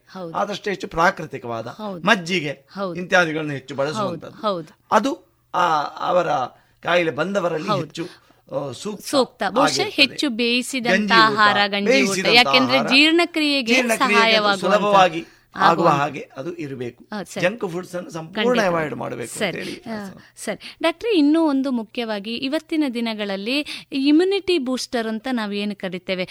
ದೇಹದಲ್ಲಿ ರೋಗ ನಿರೋಧಕ ಶಕ್ತಿಯನ್ನ ಬೆಳೆಸುವಂತಹ ಔಷಧಿಗಳ ಬಗ್ಗೆ ಕೂಡ ನಾವು ಬಹಳಷ್ಟು ಮಾಧ್ಯಮದಲ್ಲಿ ಪತ್ರಿಕೆಗಳಲ್ಲಿ ನೋಡ್ತಾ ಇದ್ದೇವೆ. ಜೊತೆಗೆ ಆಹಾರದಲ್ಲಿ ಕೂಡ ಶುಂಠಿಯ ಬಳಕೆ ಇರ್ಬೋದು ಈ ರೀತಿಯಾದಂತಹ ಕೆಲವೊಂದು ಸಂಬಾರ ಪದಾರ್ಥಗಳ ಬಳಕೆಯಿಂದ ನಮ್ಮ ರೋಗ ನಿರೋಧಕ ಶಕ್ತಿಯನ್ನು ಕೂಡ ನಾವು ಹೆಚ್ಚಿಸಬಹುದು. ಏನು ಇದನ್ನು ಇಮ್ಯುನಿಟಿ ಬೂಸ್ಟರ್ಸ್ ಅಂತ ನಾವು ಕರಿತೇವೆ. ಈ ಇಮ್ಯುನಿಟಿ ಬೂಸ್ಟರ್ ಆಗಿ ಕೆಲಸ ಮಾಡುವಂತಹ ಆಹಾರಗಳ ಬಗ್ಗೆ ಒಂದಿಷ್ಟು ಮಾಹಿತಿಯನ್ನು ನೀಡ್ತೀರಾ ಮುಖ್ಯವಾಗಿ ಆಯುರ್ವೇದದಲ್ಲಿ ಇದರ ಬಗ್ಗೆ ಬಹಳಷ್ಟು ಉಲ್ಲೇಖ ಕೂಡ ಇದೆ. ಸಾಂಬಾರ ಪದಾರ್ಥಗಳ ಬಗ್ಗೆ ಇದೆ. ಜೊತೆಗೆ ತುಳಸಿ ಇರಬಹುದು ಶುಂಠಿ ಇರಬಹುದು ಒಳ್ಳೆ ಮೆಣಸು ಇರಬಹುದು ಈ ದೇಹದ ಆರೋಗ್ಯವನ್ನು ಹೆಚ್ಚಿಸುವಂತಹ ಜೊತೆಗೆ ಪೋಷಕಾಂಶವನ್ನು ನೀಡಬಹುದಾದಂಥ ಒಂದಿಷ್ಟು ಆಹಾರ ಪದ್ಧತಿಯ ಬಗ್ಗೆ ವಿವರವನ್ನು ನೀಡ್ತೀರಾ? ಖಂಡಿತವಾಗಿ. ಇದನ್ನು ಇಮ್ಯುನಿಟಿ ಬೂಸ್ಟರ್ಸ್ ಅಂತ ಹೇಳಿದರೆ ಆಯುರ್ವೇದದಲ್ಲಿ ರಸಾಯನ ಔಷಧಿಗಳು ಅಂತ ನಾವು ಕರಿತೇವೆ. ರಸಾಯನಂ ಯತ್ ಜರ ವ್ಯಾಧಿನಾಶನ ಮತ್ತು ಯಾವುದು? ರೋಗವನ್ನು ಬಾರದ ಹಾಗೆ ತಡೆಗಟ್ಟುವುದು ಬಂದ ರೋಗವನ್ನು ನಿವಾರಣೆ ಮಾಡುವುದಕ್ಕೆ ಸಹಕಾರಿಯಾಗುವುದು ಮತ್ತು ಮುಪ್ಪನ್ನು ಏಜಿಂಗ್ ಪ್ರೊಸೆಸ್ಸನ್ನು ನಿಧಾನಗೊಳಿಸುವುದು. ಅದನ್ನು ರಸಾಯನ ಔಷಧಿಗಳು ಅಂತ. ಅಂಥ ಔಷಧಗಳು ಔಷಧಗಳ ಸಾಮ್ರಾಜ್ಯವೇ ಆಯುರ್ವೇದದಲ್ಲಿ ಇದೆ. ಆದರೆ ಇದು ಎಲ್ಲ ಸಂಗತಿಗಳು ಕೂಡ ನಾವೆಲ್ಲ ಹಿಮಾಲಯಕ್ಕೆ ಹೋಗಬೇಕಾಗಿಲ್ಲ ಇದು ಸಿಗುವುದಕ್ಕೆ. ನಮ್ಮ ಮನೆಯ ಅಂಗಳದಲ್ಲಿ ಇರ್ತದೆ ನಮ್ಮ ಅಡಿಗೆ ಕೋಣೆಯಲ್ಲಿ ಇರ್ತದೆ. ಇಮ್ಯುನಿಟಿ ನಮ್ಮ ದೇಹದ ಆ ಇಮ್ಯುನಿಟಿ ಅನ್ನುವಂಥದ್ದು ಪ್ರಕೃತಿ ಮಾನವನಿಗೆ ಕೊಟ್ಟ ಒಂದು ದೊಡ್ಡ ವರದಾನ. ಯಾಕೆಂದ್ರೆ ಈಗ ಇವತ್ತಿನ ವೈರಸ್ ಕಾಯಿಲೆ ಇರಬಹುದು ಇದರ ಒಂದು ನಿಯಂತ್ರಣ ಅಥವಾ ಇದು ನಮಗೆ ಹಾನಿ ಮಾಡದೇ ಇರುವಲ್ಲಿ ನಮ್ಮ ಇಮ್ಯುನಿಟಿಯ ಪಾತ್ರವೇ ಪ್ರಧಾನ ಅಂತೇಳಿ ಇವತ್ತು ಅಧಿಕೃತವಾಗಿ ವೈಜ್ಞಾನಿಕ ರಂಗದಲ್ಲಿ ಅದು ದಾಖಲಾಗಿದೆ. ಆದ ಕಾರಣ ಆ ಇಮ್ಯುನಿಟಿಯನ್ನು ಉಳಿಸಿಕೊಳ್ಳುವಂಥದ್ದು ಬಹಳ ದೊಡ್ಡ ಸಂಗತಿ ಮತ್ತು ಅದು ದೀರ್ಘಕಾಲೀನವಾದ ಸಂಗತಿ ಕೂಡ. ಸರಿ. ಒಂದು ಕ್ಷಣಕ್ಕೆ ನಾವೊಂದು ಮಾಡಿ ಅದನ್ನು ಮರೆಯುವಂಥ ಸಂಗತಿ ಅಲ್ಲ. ಅದು ಸದಾ ಕಾಲ ನಿರಂತರವಾಗಿ. ಹೇಗೆ ಅಂತ ಕೇಳಿದರೆ ನಮ್ಮ ಅಡಿಗೆ ಕೋಣೆಯಲ್ಲಿ ಇದೆ ಕೆಲವು ವಸ್ತುಗಳು. ಈಗ ನೀವು ಹೇಳಿದಾಗೆ ಶುಂಠಿ ಇರಬಹುದು ಅಥವಾ ಅರಸಿನ. ಹೌದು. ಅರಸಿನ ಎಷ್ಟರ ಮಟ್ಟಿಗೆ ಅಂತ ಹೇಳಿದರೆ ಅದರಲ್ಲಿ ಕರ್ಕ್ಯೂಮಿನ್ ಅಂತ ಹೇಳುವ ಆಂಟಿ ಆಕ್ಸಿಡೆಂಟ್ ಇದೆ. ಔಷಧೀಯ ಜಾಡಮಾಲಿ ಅಂತ. ಅಂದರೆ ದೇಹದ ಕೋಶಗಳನ್ನು ಸಂರಕ್ಷಿಸುವಂತಹ ಕೋಶಗಳಿಗೆ ಹಾನಿ ಮಾಡುವಂಥ ಕಣಗಳನ್ನು ದೇಹದಿಂದ ಹೊರತೆಗೆಯುವಂತಹ ಒಂದು ಸಾಮರ್ಥ್ಯ ಇರುವಂಥ ಔಷಧೀಯ ಜಾಡಮಾಲಿಗಳು. ಅದ ಆದ ಕಾರಣ ಅರಸಿನ ಇಂತಹ ವಸ್ತುಗಳನ್ನು ಶುಂಠಿ ಅರಸಿನ ಬೆಳ್ಳುಳ್ಳಿ. ಸರಿ. ಬೆಳ್ಳುಳ್ಳಿಯನ್ನು ಸೇವನೆ ಮಾಡುವಂಥದ್ದು. ಹುರಿದಲ್ಲ ಅದನ್ನು ಹಸಿಯಾಗಿ ಸೇವನೆ ಮಾಡಿದರೆ ಹೆಚ್ಚು ಪ್ರಯೋಜನ ಅಂತ ಇವತ್ತು ಕಾಣ್ತಾ ಇದೆ. ಸರಿ. ಮತ್ತೆ ನಮ್ಮ ಅಡಿಗೆ ಕೋಣೆಯಲ್ಲಿರುವಂತಹ ಕೊತ್ತಂಬರಿ ಹೌದು. ಜೀರಿಗೆ ಹೌದು. ಇದು ಎಲ್ಲವೂ ಕೂಡ ಆ ಸಾಂಬಾರ ದಾಲ್ಚಿನ್ನಿ ಹೌದು. ಹಿಪ್ಪಲಿ ಒಳ್ಳೆ ಮೆಣಸು ಹೌದು. ಲವಂಗ ಇದು ಎಲ್ಲದರಲ್ಲಿ ಕೂಡ ಈ ಎಲ್ಲಾ ಅಂಶಗಳು ಅಡಕಾಗಿದೆ. ಆದ ಕಾರಣ ಇದು ಎಲ್ಲವನ್ನು ಒಂದು ಏಲಕ್ಕಿ. ಹೌದು. ಇದು ಎಲ್ಲವೂ ಕೂಡ ನಮಗೆ ರುಚಿಯನ್ನು ಪರಿಮಳವನ್ನು ಕೊಡುವುದು ಮಾತ್ರವಲ್ಲ ನಮ್ಮ ದೇಹದ ಒಳಗಿನ ಆ ಒಂದು ಇಮ್ಯುನಿಟಿಯನ್ನು ಬೂಸ್ಟ್ ಮಾಡುವಂತಹ ಸಂಗತಿಗಳಾಗಿದೆ. ಮತ್ತೆ ನಮ್ಮ ಮನೆಯ ಅಂಗಳದಲ್ಲಿ ನಮ್ಮಲ್ಲಿ ಒಂದು ಭಾರತೀಯ ಪರಂಪರೆಯಲ್ಲಿ ಒಂದು ಪದ್ಧತಿ ಇದೆ. ಪ್ರತಿ ಮನೆ ಅಂಗಳದ ಎದುರಿನಲ್ಲಿ ಒಂದು ತುಳಸಿ ಗಿಡ ಇದೆ ಹೌದು. ತುಳಸಿ ಗಿಡ ಯಾಕೆ ಇರಬೇಕು ಅಂತ ನಾವು ಯೋಚನೆ ಮಾಡಿದರೆ ಯೋಚನೆ ಮಾಡಬೇಕು ಅಂತ ನಾನು ಹೇಳುವುದು. ಯೋಚನೆ ಮಾಡಿದರೆ ಅಂದರೆ ತುಳಸಿ ಅದು ಬಹಳಷ್ಟು ಔಷಧೀಯ ಮೌಲ್ಯ ಒಳ ಒಳಗೊಂಡದ್ದು. ಸರಿ. ಅದಕ್ಕೆ ದೇವರ ಸ್ಥಾನ ಕೊಟ್ಟಿದ್ದಾರೆ. ಯಾಕೆಂದ್ರೆ ಅದು ನಮ್ಮ ಆರೋಗ್ಯವನ್ನು ಕಾಪಾಡಿಕೊಳ್ಳುವಲ್ಲಿ ಅಷ್ಟು ಮಹತ್ವದ ಪಾತ್ರ ವಹಿಸ್ತದೆ ಎನ್ನುವ ಕಾರಣಕ್ಕೆ. ಹೌದು. ಅದು ನಮಗೆ ಉಪಯೋಗಿಸಬೇಕಾದಾಗ ತತ್ಕ್ಷಣಕ್ಕೆ ಲಭ್ಯ ಇರಬೇಕು ಎನ್ನುವ ಕಾರಣಕ್ಕೆ ಮನೆ ಅಂಗಳದಲ್ಲಿ ತುಳಸಿ ಗಿಡ ನೆಡಿ ಅಂತ. ಅದನ್ನು ಹುಡುಕಿಕೊಂಡು ಹೋಗುವಾಗ ಸಂದರ್ಭ ಬರಬಾರದು. ಅದು ತತ್ಕ್ಷಣಕ್ಕೆ ತುಳಸಿ ರಸ ಸೇವನೆ ಮಾಡಬೇಕು ಅಂತ ಹೇಳಿದ್ರೆ ತುಳಸಿ ಅಂಗಳದಲ್ಲಿ ಇರಬೇಕು. ತುಳಸಿ ರಸಕ್ಕೆ ಜೇನು ಸೇವನೆ ಮಾಡಿ ಸೇವಿಸಿ ಅಂದ್ರೆ ಅದು ಮನೆ ಅಂಗಳದಲ್ಲಿ ಇರಬೇಕು. ಜೇನು ಕೂಡ ಹಾಗೆ ಅದ್ಭುತವಾದ ಇಮ್ಯುನಿಟಿ ಬೇಸ್ಟರ್ ಇವತ್ತು ಸಂಶೋಧನೆ ಹೇಳ್ತಾ ಇದೆ ಜೇನಿಗೆ ಆಂಟಿಬಯೋಟಿಕ್ ಪ್ರಾಪರ್ಟಿ ಇದೆ ಅಂತ. ಅಂದ್ರೆ ರೋಗಾಣುಗಳನ್ನು ರೋಗಾಣುಗಳ ಪ್ರಾಬಲ್ಯವನ್ನು ದಮನಗೊಳಿಸುವಂತಹ ಸಾಮರ್ಥ್ಯ ಇದೆ ಅಂತ. ಸರಿ. ಹನಿ ಜೇನಿಗೆ. ಹೌದು. ಅದ ಕಾರಣ. ಎಲ್ಲ ಸಂಗತಿಗಳು ಮತ್ತು ಇವತ್ತು ನೆಲನೆಲ್ಲಿ ಹೌದು. ಇವತ್ತು ಅದ್ಭುತವಾದ ಒಂದು ಪ್ರಚಾರವನ್ನು ಪಡ್ಕೊಂಡಿದೆ. ಅದು ಮೊದಲೇ ಆಯುರ್ವೇದ ಶಾಸ್ತ್ರ ಉಲ್ಲೇಖ ಆದ ಸಂಗತಿ ಭೂಮಿ ಆಮಲಕ್ಕೆ ಅಂತ. ಆ ನೆಲದಲ್ಲಿ ಕೂಡ ಮನೆಯ ಅಂಗಳದಲ್ಲಿ ಇದ್ದದನ್ನು ಈಗ ನಾನು ಕೊರೋನಾ ಸಂದರ್ಭದಲ್ಲಿ ಬಹಳ ಕಡೆ ಮಾಹಿತಿ ಕೊಡುವಾಗ ಹೇಳಿದ್ದೇನೆ. ಅದನ್ನು ತಾಜಾ ಆಗಿ ತುಳಸಿಯನ್ನು ಕೂಡ ತಾಜಾ ಆಗಿ ಸೇವನೆ ಮಾಡಿದಾಗ ಅದರ ಪ್ರಭಾವ ಹೆಚ್ಚು. ನೂರಕ್ಕೆ ನೂರು. ಯಾವಾಗ ಅದನ್ನು ನೀವು ಕುದಿಸ್ತೀರಿ ಆಗ ಅದರ ಮೌಲ್ಯ ಸ್ವಲ್ಪ ಕಡಿಮೆ ತುಳಸಿಯನ್ನು ಕುದಿಸಿ ಕುಡಿಯುವಂಥದ್ದು ಇತ್ಯಾದಿ ಮಾಡಿದಾಗ ಸರಿ. ನೆಲನೆಲ್ಲಿಯದ್ದು ಕೂಡ ಹಾಗೆ ಅದರ ರಸ ತಾಜಾ ನೆಲನೆಲ್ಲಿಯನ್ನು ಅದನ್ನು ತುಂಡು ಕೊಚ್ಚಿ ತುಂಡು ಮಾಡಿ ಮಿಕ್ಸರಿಗೆ ಹಾಕಿ ಮಿಕ್ಸಿ ಗ್ರೈಂಡರಿಗೆ ಹಾಕಿ ಸ್ವಲ್ಪ ನೀರು ಹಾಕಿ ತಿರುಗಿಸಿ ಮತ್ತೆ ಸೋಸಿ ಕುಡಿದರೆ ಅದನ್ನು ಖಾಲಿ ಹೊಟ್ಟೆಗೆ ಕುಡಿದರೆ ಅದು ಅದ್ಭುತವಾದ ಒಂದು ಪ್ರಯೋಜನ ಎಲ್ಲ ಮಟ್ಟಿಗೆ ಕೂಡ ಇಮ್ಯುನಿಟಿ ಬೂಸ್ಟರ್ ಸರಿ. ತುಳಸಿ ಕೂಡ ಹಾಗೆ. ಮತ್ತು ಇದು ಎಲ್ಲವನ್ನು ಕೂಡ ಅಮೃತ ಬಳ್ಳಿ. ಸರಿ. ಅಮೃತ ಬಳ್ಳಿ ಬಹಳ ಪ್ರಾಚೀನವಾದದ್ದು ಜ್ವರನಾಶಕ ಅಂತ ಪ್ರಚಲಿತ. ಆದರೆ ಅದು ಅದ್ಭುತವಾದ ಇಮ್ಯುನಿಟಿ ಬೂಸ್ಟರ್. ಅದೊಂದು ಆಪದ ಬಾಂಧವ. ಸರಿ. ನಮ್ಮ ಮನೆ ಅಂಗಳದಲ್ಲಿ ನಾವು ಅಮೃತ ಬಳ್ಳಿ ಇದ್ರೆ. ಆತ ಆದ ಕಾರಣ ಇದು ಎಲ್ಲ ಕೂಡ ಪ್ರಾಮುಖ್ಯತೆ. ಆದರೆ ಒಂದು ವಿಷಯ ನಾವು ಅರ್ಥ ಮಾಡಿಕೊಳ್ಬೇಕು.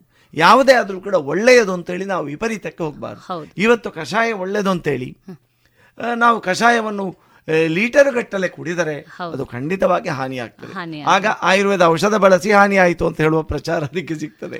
ಅದರ ಅದನ್ನು ಮಾತ್ರ ಅವತ್ತು ಅದು ಎಷ್ಟು ಪ್ರಮಾಣದಲ್ಲಿ? ಈಗ ಕಷಾಯ ಆದರೆ ಒಂದು ಇಪ್ಪತ್ತರಿಂದ ಮೂವತ್ತು ಎಂ ಎಲ್. ಅಮೃತ ಬಳ್ಳಿಯ ಕಷಾಯ ಎಷ್ಟು ಕುಡಿಬಹುದು. ಇಪ್ಪತ್ತರಿಂದ ಮೂವತ್ತು ಎಂ ಎಲ್ ಬೆಳಿಗ್ಗೆ ಮತ್ತು ರಾತ್ರಿ ಅಂತ. ಕೆಲವು ಸಲ ಕೆಲವು ರೋಗಿಗಳು ಅದನ್ನು ಗ್ಲಾಸು ಗಟ್ಟಲೆ ಕೊರೋನಾ ಬರಬಾರದು ಅಂತ ಹೇಳಿ ತುಂಬಾ ರಕ್ಷಣೆಯನ್ನು ಬಯಸಿ ಹತ್ತು ಗ್ಲಾಸು ಎಂಟು ಗ್ಲಾಸು ಕುಡಿದು ದಿನಕ್ಕೆ ಮಲಬದ್ಧತೆ ಉಂಟಾಗಿ ಹೊಟ್ಟೆ ತೊಂದರೆ ಉಂಟಾಗಿ ನನ್ನ ಹತ್ರ ಬಂದ ಉದಾಹರಣೆಗಳಿದೆ ವೈದ್ಯರ ಹತ್ರ. ಆದ ಕಾರಣ ಒಳ್ಳೆಯದಾದ್ರೂ ಕೂಡ ಅರಸಿನ ಎಷ್ಟು ಸೇವಿಸಬೇಕು? ಹೌದು. ಒಂದು ಸೌಟಲ್ಲ ಒಂದು ಚಮಚ. ದಿನಕ್ಕೆ ಒಂದರಿಂದ ಎರಡು ಚಮಚ ಅರಸಿನ ದಿನಕ್ಕೆ ಒಂದು ಬಾರಿ ಅಥವಾ ಎರಡು ಬಾರಿ ಸೇವನೆ ಮಾಡುವುದು ಅದು ಯೋಗ್ಯ. ಸರಿ. ಅದು ಉಪಕಾರಕ ಆಗ್ತದೆ. ಹೌದು. ತುಳಸಿ ರಸ ಆದ್ರೆ ಎಷ್ಟು? ಅದೊಂದು ಇಪ್ಪತ್ತು ಎಂ ಎಲ್. ಇಷ್ಟು. ತುಳಸಿ ಎಲೆ ಹಸಿ ಎಲೆಯನ್ನು ಜಗ್ದು ತಿನ್ನುವುದಾದ್ರೆ ಎಷ್ಟು ತಿನ್ನಬಹುದು? ಒಂದು ಹತ್ತು ಎಲೆ. ಹೌದು. ಒಂದು ಮುಷ್ಟಿ ತುಳಸಿ ಎಲೆಯನ್ನು ತಿನ್ನಬೇಕು ಅಂತ ಇಲ್ಲ. ಹತ್ತು ಎಲೆಯನ್ನು ದಿನಕ್ಕೆ ಒಂದು ಬಾರಿ ಜಗದು ನುಂಗಿದ್ರೆ ನೀವು ತುಳ ನಾವು ತುಳಸಿ ಕಷಾಯ ಕುಡಿಯುವ ಅಗತ್ಯ ಇಲ್ಲ ಅಂತ. ಯಾಕೆಂದ್ರೆ ಅದರ ಆಕ್ಷನ್ ಲಾಂಗರ್ ಇಪ್ಪತ್ನಾಲ್ಕು ಗಂಟೆ ಅದರ ಪ್ರಯೋಜನ ಲಭ್ಯ ಸರಿ. ಒಟ್ಟಾರೆಯಾಗಿ ಬಹುಶಃ ಹೇಳೋದಾದ್ರೆ ಈ ರೋಗ ನಿರೋಧಕ ಶಕ್ತಿಯನ್ನ ಹೆಚ್ಚಿಸುವಂತಹ ಆಹಾರ ಇವತ್ತು ನಮ್ಮ ಜನ ಜೀವನದಲ್ಲಿ ಹೆಚ್ಚು ಪ್ರಚಲಿತವಾಗಿ ಉಪಯೋಗದಲ್ಲಿ ಇದೆ ಅಂತ ಕೂಡ ನಾವು ಅಂದುಕೊಳ್ಬಹುದು ಅಲ್ವಾ ಡಾಕ್ಟ್ರೆ. ನಾವು ಒಂದು ದೃಷ್ಟಿಯಲ್ಲಿ ಹೇಳೋದಾದ್ರೆ ಕೊರೋನಾ ಎಲ್ಲೋ ಒಂದು ರೀತಿಯಲ್ಲಿ ಈ ಆಹಾರ ಪದ್ಧತಿಯನ್ನ ನಮ್ಮ ಜೀವನದಲ್ಲಿ ಅಳವಡಿಸಿಕೊಳ್ಳುವಂತೆ ಮಾಡಿದೆ ಅಂದ್ರೂ ಕೂಡ ತಪ್ಪಾಗಲಾರದು. ಹಾಗೆ ನಮ್ಮ ಜೀವನ ಪದ್ಧತಿಯನ್ನು ಮತ್ತು ಆಹಾರ ಪದ್ಧತಿಯನ್ನು ಬದಲಾವಣೆ ಮಾಡಿಸುವುದಕ್ಕೆಂದೇ ಈ ಕೊರೋನಾ ಬಂದಿದೆ ಏನೋ ಎನ್ನುವ ಹಾಗೆ ಪರಿಸ್ಥಿತಿ ಪರಿಸ್ಥಿತಿ ಇದೆ. ಯಾಕೆಂದ್ರೆ ಬಹಳಷ್ಟು ಜನ ಇವತ್ತು ರೋಗ ನಿರೋಧಕ ಶಕ್ತಿಯನ್ನ ಹೆಚ್ಚಿಸುವಂತಹ ತುಳಸಿ ಇರಬಹುದು ಅಥವಾ ಕರಿಮೆಣಸನ್ನ ಇರಬಹುದು ಏಲಕ್ಕಿ ಇರಬಹುದು ಅಥವಾ ಬೇರೆ ನೈಸರ್ಗಿಕ ಮಾಡಿದ್ದಾರೆ. ಒಂದು ರೀತಿಯಲ್ಲಿ ಒಂದು ಜಾಗೃತಿ ಹೌದು. ನಮ್ಮ ಮೂಲಭೂತವಾದ ಒಂದು ಸಂಗತಿಗಳ ಕುರಿತಾಗಿ ಪ್ರಾಕೃತಿಕ ಸಂಗತಿಗಳ ಕುರಿತಾಗಿ ಒಂದು ಜಾಗೃತಿ ಜಾಗೃತಿ ಮೂಡಿದೆ ಅಂತ ನಾವು ಮತ್ತು. ಇನ್ನೂ ಒಂದು ವಿಷಯ ಹೇಳಬೇಕು ಅಂತ ನಾನು ಹೇಳಬೇಕು ಅಂತ ಇದ್ದೇನೆ. ಅದೇನಂತ ಹೇಳಿದರೆ ಇವತ್ತು ಎದೆ ಹಾಲಿನ ಮಹತ್ವ ತಾಯಿಯ ಎದೆ ಹಾಲಿನ ಮಹತ್ವ. ಒಬ್ಬ ವ್ಯಕ್ತಿಯ ಇಮ್ಯುನಿಟಿ ಅವನು ಏನು ಆಹಾರ ಆ ಕಾಲಕ್ಕೆ ಅವನು ಪ್ರಬುದ್ಧನಾದಾಗ ಸೇವಿಸ್ತಾನೆ ಎನ್ನುವಷ್ಟೇ ಪ್ರಾಮುಖ್ಯ. ಅವನು ಚಿಕ್ಕದಿದ್ದಾಗ ತಾಯಿಯ ಎದೆ ಹಾಲು ಅವನಿಗೆ ಎಷ್ಟು ಸಿಕ್ಕಿದೆ ಎನ್ನುವುದು ಕೂಡ ಅವನ ರೋಗ ನಿರೋಧಕ ಶಕ್ತಿಯನ್ನು ನಿರ್ಧರಿಸ್ತದೆ. ಇವತ್ತು ಸಂಶೋಧನೆಗಳು ತಾಯಂದಿರು ತಮ್ಮ ಮಕ್ಕಳಿಗೆ ಕನಿಷ್ಠ ಎರಡು ವರ್ಷಗಳ ಕಾಲ ನಿರಂತರ ಎದೆ ಹಾಲನ್ನು ಕೊಟ್ಟರೆ ಆ ಮಕ್ಕಳು ಹೆಚ್ಚು ರೋಗ ನಿರೋಧಕ ಶಕ್ತಿ ಉಳ್ಳವರಾಗಿರ್ತಾರೆ ಅಂತ ಹೇಳಿ ದೃಢೀಕೃತವಾದ ಸಂಗತಿ. ಮೊದಲ ಆರು ತಿಂಗಳು ಎದೆ ಹಾಲನ್ನು ಬಿಟ್ಟು ಬೇರೆ ಏನೂ ಕೊಡಬಾರದು. ನಮ್ಮ ಕೃತಕ ಬಾಟಲಿ ಹಾಲನ್ನು ಕೊಡುವ ಅಭ್ಯಾಸ ಆರಂಭದಲ್ಲಿ ಆರಂಭದ ತಿಂಗಳುಗಳಲ್ಲಿ ಮಾಡಬಾರದು. ಯಾಕೆಂತ ಕೇಳಿದ್ರೆ ನಮ್ಮ ದೇಹದ ಒಳಗೆ ಕರುಳಿನಲ್ಲಿ ಒಂದು ಸೂಕ್ಷ್ಮಾಣು ಪದರ ಇದೆ. ಸರಿ. ದೇಹಕ್ಕೆ ಉಪಕಾರಿಯಾದ ಸೂಕ್ಷ್ಮಾಣು ಪದರ. ನಮ್ಮ ಆರೋಗ್ಯದಲ್ಲಿ ಅದರ ಪಾತ್ರ ಬಹಳ ಅದ್ಭುತ ಮತ್ತು ಅಗಾಧವಾದದ್ದು. ಸರಿ. ಆ ಸೂಕ್ಷ್ಮಾಣು ಪದರವನ್ನು ಕರುಳಿನಲ್ಲಿ ಉಳಿಸಿಕೊಳ್ಳುವುದಕ್ಕೆ ಅವು ವಿಟಾಮಿನ್ಗಳು ಉತ್ಪತ್ತಿ ಮಾಡುತ್ತದೆ ಸರಿ. ಬೇರೆ ರೋಗಕಾರಕ ಸೂಕ್ಷ್ಮಾಣುಗಳು ರಕ್ತಕ್ಕೆ ಸೇರದ ಹಾಗೆ ತಡೆಗಟ್ತದೆ. ಸರಿ. ಅದು ಎಲ್ಲದಕ್ಕೂ ಆ ಉಪಕಾರಿಯಾದ ಸೂಕ್ಷ್ಮಾಣು ಪದರವನ್ನು ಸ್ಥಿರವಾಗಿ ಮತ್ತು ಸರಿಯಾಗಿ ಇಟ್ಟುಕೊಳ್ಳುವುದಕ್ಕೆ ನಾವು ತಾಯಿಯ ಎದೆಹಾಲನ್ನು ಮಕ್ಕಳಿಗೆ ಕೊಡುವಂತಹ ಒಂದು ಪ್ರಾಮುಖ್ಯತೆ. ಇವತ್ತು ಸಿಸೇರಿಯನ್ ಆದ ತಕ್ಷಣ ಎದೆಹಾಲನ್ನು ಕೊಡಬೇಕಾದ ವಿಷಯವನ್ನು ಒತ್ತಿ ಹೇಳ್ತಾ ಇದ್ದಾರೆ ತಜ್ಞರು. ಸರಿ. ಅದು ಕಷ್ಟ ಆದರೂ ಕೂಡ ಅದನ್ನು ಪೂರ್ವ ನಿರ್ಧಾರಿತ ಮಾಡಿಕೊಂಡು ಯಾವ ಒಂದು ಕೊಲೆಸ್ಟ್ರಮ್ ಅಂತ ಮೊದಲ ಹಾಲು ಉತ್ಪತ್ತಿ ಆಗ್ತದೆ ಎದೆ ಹಾಲು ಅದನ್ನು ಅಮೃತ ಅಥವಾ ಪಿಯೂಷ ಅಂತ ಕರೆದಿದ್ದಾರೆ ಆಯುರ್ವೇದ ಗ್ರಂಥಗಳಲ್ಲಿ. ಇವತ್ತು ಏನಂದ್ರೆ ಎಷ್ಟೋ ಸಲ ಈ ಸಿಸೇರಿಯನ್ ಹೆರಿಗೆಗಳಾದಾಗ ಈ ಕೊಲೆಸ್ಟ್ರಮ್ ಮಕ್ಕಳಿಗೆ ಅದು ಸಿಕ್ಕದೇ ಇರುವ ಅಂದ್ರೆ ತಾಯಿ ಮತ್ತು ಮಗುವನ್ನು ತುಂಬಾ ಬೇರ್ಪಡಿಸುವುದರಿಂದ ಅದನ್ನು ಕೊಡದೇ ಇರುವ ಒಂದು ಸಂದರ್ಭಗಳು ತುಂಬಾ ಸಲ ಇರ್ತದೆ ಬಹುಶಃ ಈ ಎಲ್ಲ ಕಾರಣಗಳಿಂದಾಗಿ ಕೂಡ ಪೌಷ್ಟಿಕಾಂಶದ ಕೊರತೆ ಮುಂದೆ ಕಂಡು ಬರುವಂತಹ ಸಾಧ್ಯತೆ ಇದೆ ಅಂತ ಅವರಲ್ಲಿ ರೋಗ ನಿರೋಧಕ ಶಕ್ತಿಯ ಶಕ್ತಿ- ಕೊರತೆ ಉಂಟಾಗಬಹುದು ಹೌದು. ತಾಯಿಯ ದೇಹಾಲು ಸರಿಯಾಗಿ.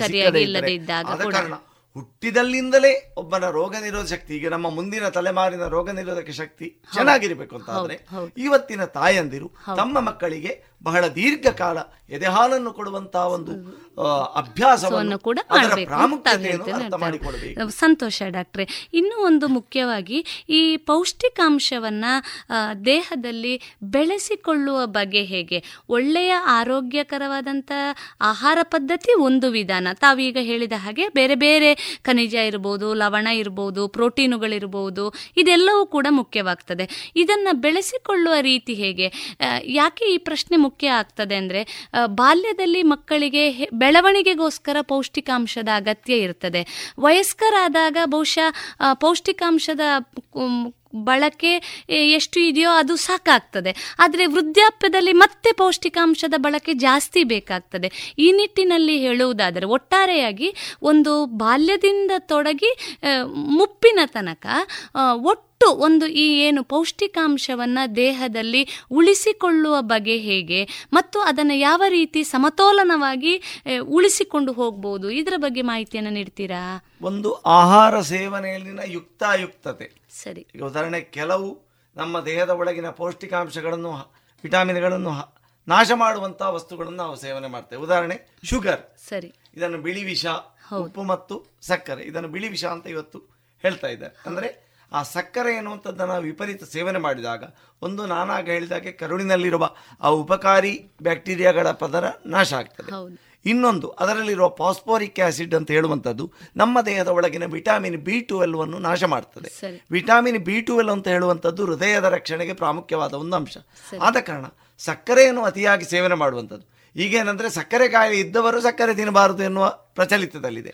ನಾನು ಹೇಳ್ತೇನೆ ಸಕ್ಕರೆ ಕಾಯಿಲೆ ಇಲ್ಲದವರು ಕೂಡ ಸಕ್ಕರೆಯ ಉಪಯೋಗವನ್ನು ಬಳಕೆಯನ್ನು ಕಡಿಮೆ ಮಾಡಬೇಕು ಅಂತ. ಒಬ್ಬ ದೊಡ್ಡ ವೈದ್ಯ ವಿಜ್ಞಾನಿ ಇದನ್ನು ದ ಕರ್ಸ್ ಆಫ್ ಸಿವಿಲೈಸೇಷನ್ ಅಂತ ಸಕ್ಕರೆಯನ್ನು ಕರೆದದ್ದು. Sugar the curse of civilisation ಅಂತ ಬರೆದ ಪುಸ್ತಕದ ಹೆಸರದು. ಅದು ಸಕ್ಕರೆ ಬಗ್ಗೆ ಒಂದು ಪುಸ್ತಕ ಬರೆದಿದ್ದಾನೆ. ಅಂದ್ರೆ ಯಾವ ರೀತಿಯಲ್ಲಿ ಅಂದ್ರೆ ಇವತ್ತು ಸಕ್ಕರೆ ನಮ್ಮ ಎಲ್ಲಾ ಆಹಾರದ ಒಂದು ಭಾಗ ಆಗಿದೆ. ಆದ ಕಾರಣ ಆದಷ್ಟು ಆ ಸಕ್ಕರೆಯ ಬಳಕೆಯನ್ನು ಮಿನಿಮೈಸ್ ಕಡಿಮೆ ಮಾಡುವಂಥದ್ದು ಅಥವಾ ಮಾಡದೇ ಇರುವಂಥದ್ದು. ತುಂಬ ಪ್ರಾಮುಖ್ಯವಾದದ್ದು.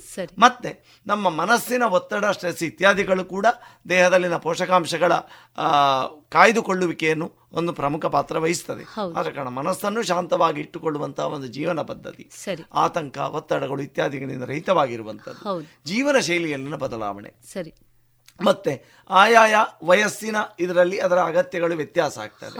ಅದನ್ನು ಗುರುತಿಸಿಕೊಂಡು ನಾವು ವ್ಯವಹರಿಸುವಂಥದ್ದು ಜೀವನ ಶೈಲಿಯನ್ನು ಕಾಯ್ದುಕೊಳ್ಳುವಂಥದ್ದು. ಸರಿ. ಜೀವನ ಶೈಲಿ ಅಂತ ಹೇಳಿದ ಕೂಡಲೇ ಅದೇ ನಾನು ಹೇಳಿದ ಹಾಗೆ ಆ ಆಹಾರದ ಎಲ್ಲವನ್ನು ಒಳಗೊಳ್ಳುವ ಹಾಗೆ ಹೌದು. ಮತ್ತು ಆದಷ್ಟು ಈ ಸಂಸ್ಕರಿತ ಆಹಾರಗಳು ಹೌದು. ಡಬ್ಬಗಳಲ್ಲಿ ಶೇಖರಿತವಾದ ಆಹಾರಗಳನ್ನು ನಾವು ಆದಷ್ಟು ಸೇವಿಸುವುದನ್ನು. ರಿಸ್ಟ್ರಿಕ್ಟ್. ನಿರ್ಬಂಧಿಸಿ ಉಳಿಸಿಕೊಳ್ಳುವುದು ನಮ್ಮ ದೇಹದ ಪೋಷಕಾಂಶಗಳ ಕಾಯ್ದುಕೊಳ್ಳುವಿಕೆಗೆ ಬಹಳ. ಪ್ರಾಮುಖ್ಯವಾದ ಸಂಗತಿ. ಬಹಳ ಉಪಯುಕ್ತವಾದಂಥ ಮಾಹಿತಿಯನ್ನು ನೀಡಿದ್ದೀರಿ ಡಾಕ್ಟ್ರೆ. ಒಟ್ಟಾರೆಯಾಗಿ ಹೇಳುವುದಾದರೆ ಆರೋಗ್ಯಕರವಾದಂಥ ಜೀವನ ಶೈಲಿಯನ್ನು ರೂಢಿಸಿಕೊಂಡಾಗ ಉತ್ತಮ ಆಹಾರ ಪದ್ಧತಿಯನ್ನು ಅಳವಡಿಸಿಕೊಂಡಾಗ ಸಾತ್ವಿಕವಾದಂಥ ಆಹಾರವನ್ನು ತಾಜಾ ತರಕಾರಿಗಳು ಹಣ್ಣು ಪೋಷಕಾಂಶಗಳನ್ನು ಬಳಸುವುದರಿಂದ ಬಹುಶಃ ನಮ್ಮ ಆರೋಗ್ಯವು ಕೂಡ ಉತ್ತಮವಾಗಿರುತ್ತದೆ. ಜೊತೆಗೆ ಆರೋಗ್ಯಕರವಾದಂಥ ಜೀವನ ಶೈಲಿ ನಮ್ಮದಾಗ್ತದೆ. ಜೊತೆಗೆ ಒಟ್ಟಾರೆಯಾಗಿ ಸ್ವಸ್ಥ ಸಮಾಜದ ನಿರ್ಮಾಣ ಕೂಡ ನಮ್ಮಿಂದ ಆಗ್ಲಿಕ್ಕೆ ಸಾಧ್ಯ ಇದೆ ಖಂಡಿತವಾಗಿ ಇದರ ಜೊತೆಗೆ ಒಂದು ನಾನು ಘಟನೆಯನ್ನು ನೆನಪಿಸಿಕೊಳ್ತೇನೆ. ನಾನು ನಮ್ಮ ಊರಿನ ಸಮೀಪದ ಒಂದು ಶಾಲೆಗೆ ಹೋಗಿದ್ದಾಗ ಸರಿ. ಅದು ಮಕ್ಕಳು ಹೆತ್ತವರ ಸಭೆ. ಸರಿ. ಅಲ್ಲಿಯ ಮುಖ್ಯೋಪಾಧ್ಯಾಯಿನಿ ನನ್ನ ಹತ್ರ ಬಂದು ಹೇಳಿದರು ಡಾಕ್ಟರ್ ನೀವು ಹೇಳುವಾಗ ಹಾಲಿನ ಮಹತ್ವ ಮತ್ತು ತರಕಾರಿಯ ಮಹತ್ವ ಹೇಳಬೇಕು ಅಂತ. ಯಾಕೆ ಅಂತ ಕೇಳಿದೆ. ಆಗ ಆ ಟೀಚರ್ ಹೇಳಿದರು ಬಹಳ ಆಘಾತಕಾರಿ. ಇವತ್ತು ನಾವು ಯೋಜನೆಗಳ ಮೂಲಕ ಮಧ್ಯಾಹ್ನ ಶಾಲೆಯ ಮಕ್ಕಳಿಗೆ ಬಿಸಿಯೂಟವನ್ನು ಕೊಡುವ ವ್ಯವಸ್ಥೆ ಮಾಡಿ ಅದರಲ್ಲಿ ತರಕಾರಿ ಹಾಲು ಇತ್ಯಾದಿಗಳನ್ನು ಕೊಡುವ ವ್ಯವಸ್ಥೆಯನ್ನು ಸರ್ಕಾರ ಮಾಡ್ತಾ ಇದೆ.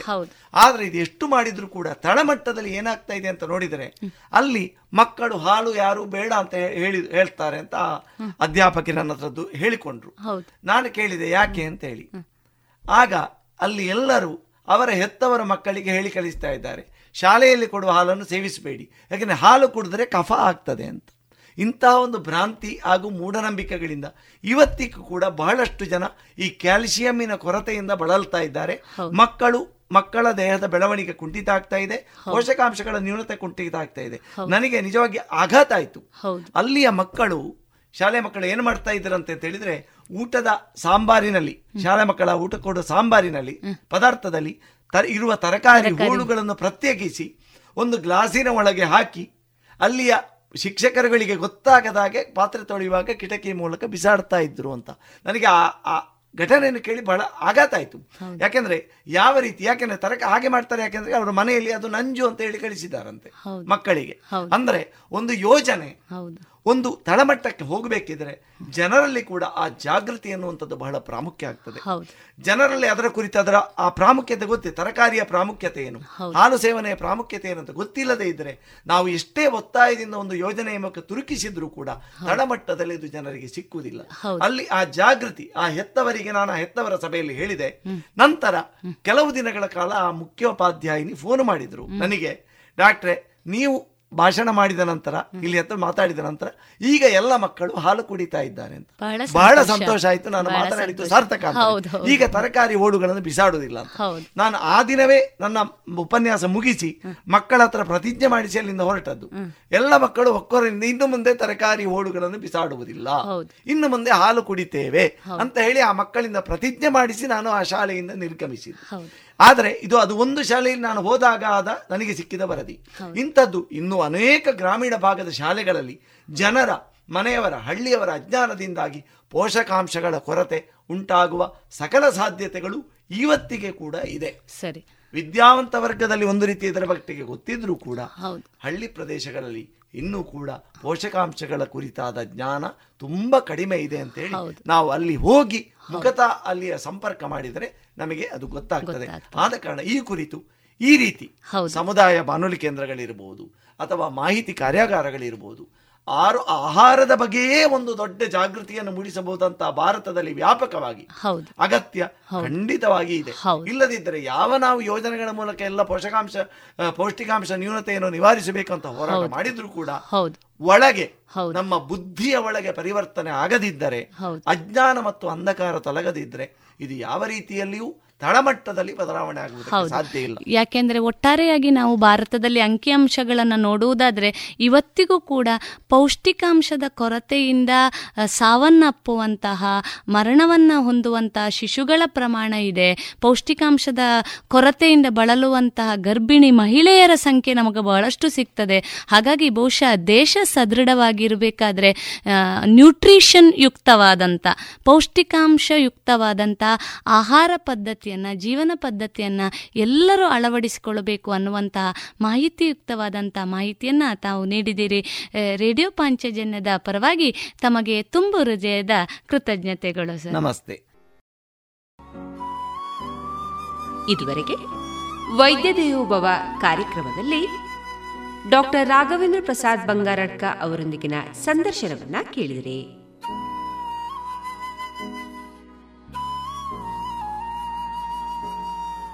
ಇನ್ನೀಗ ಕೇಳಿ ಜಾಣ ಸುದ್ದಿ.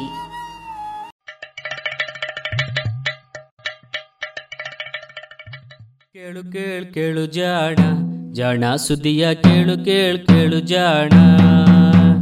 ಇಂದು ಹಂದು ಮುಂದು ಹಿಂದು ಹರಿವು ತಿಳಿವು ಚುಟುಕು ಬೆರಗು ನಿತ್ಯ ನುಡಿಯುವತ್ತು ತರಲು, ನಿತ್ಯ ನುಡಿಯುವತ್ತು ತರಲು. ಕೇಳಿ ಜಾಣರ, ಜಾಣ ಸುದ್ದಿಯ ಕೇಳು ಕೇಳು ಕೇಳು ಜಾಣ.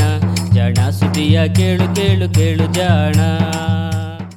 ಜಾಣ ಪ್ರಶ್ನೆ.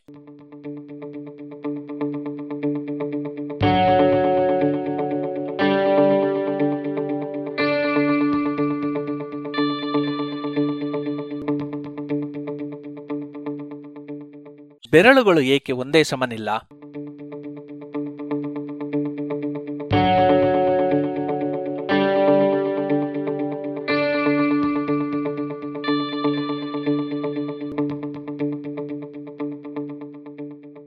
ಆದರ್ಶ ವಿದ್ಯಾಲಯ ನಂಜನಗೂಡಿನ ವಿದ್ಯಾರ್ಥಿಗಳ ಪ್ರಶ್ನೆಯ ಪಟ್ಟಿಯಲ್ಲಿ ಇರುವ ಒಂದು ಪ್ರಶ್ನೆ ಇದು.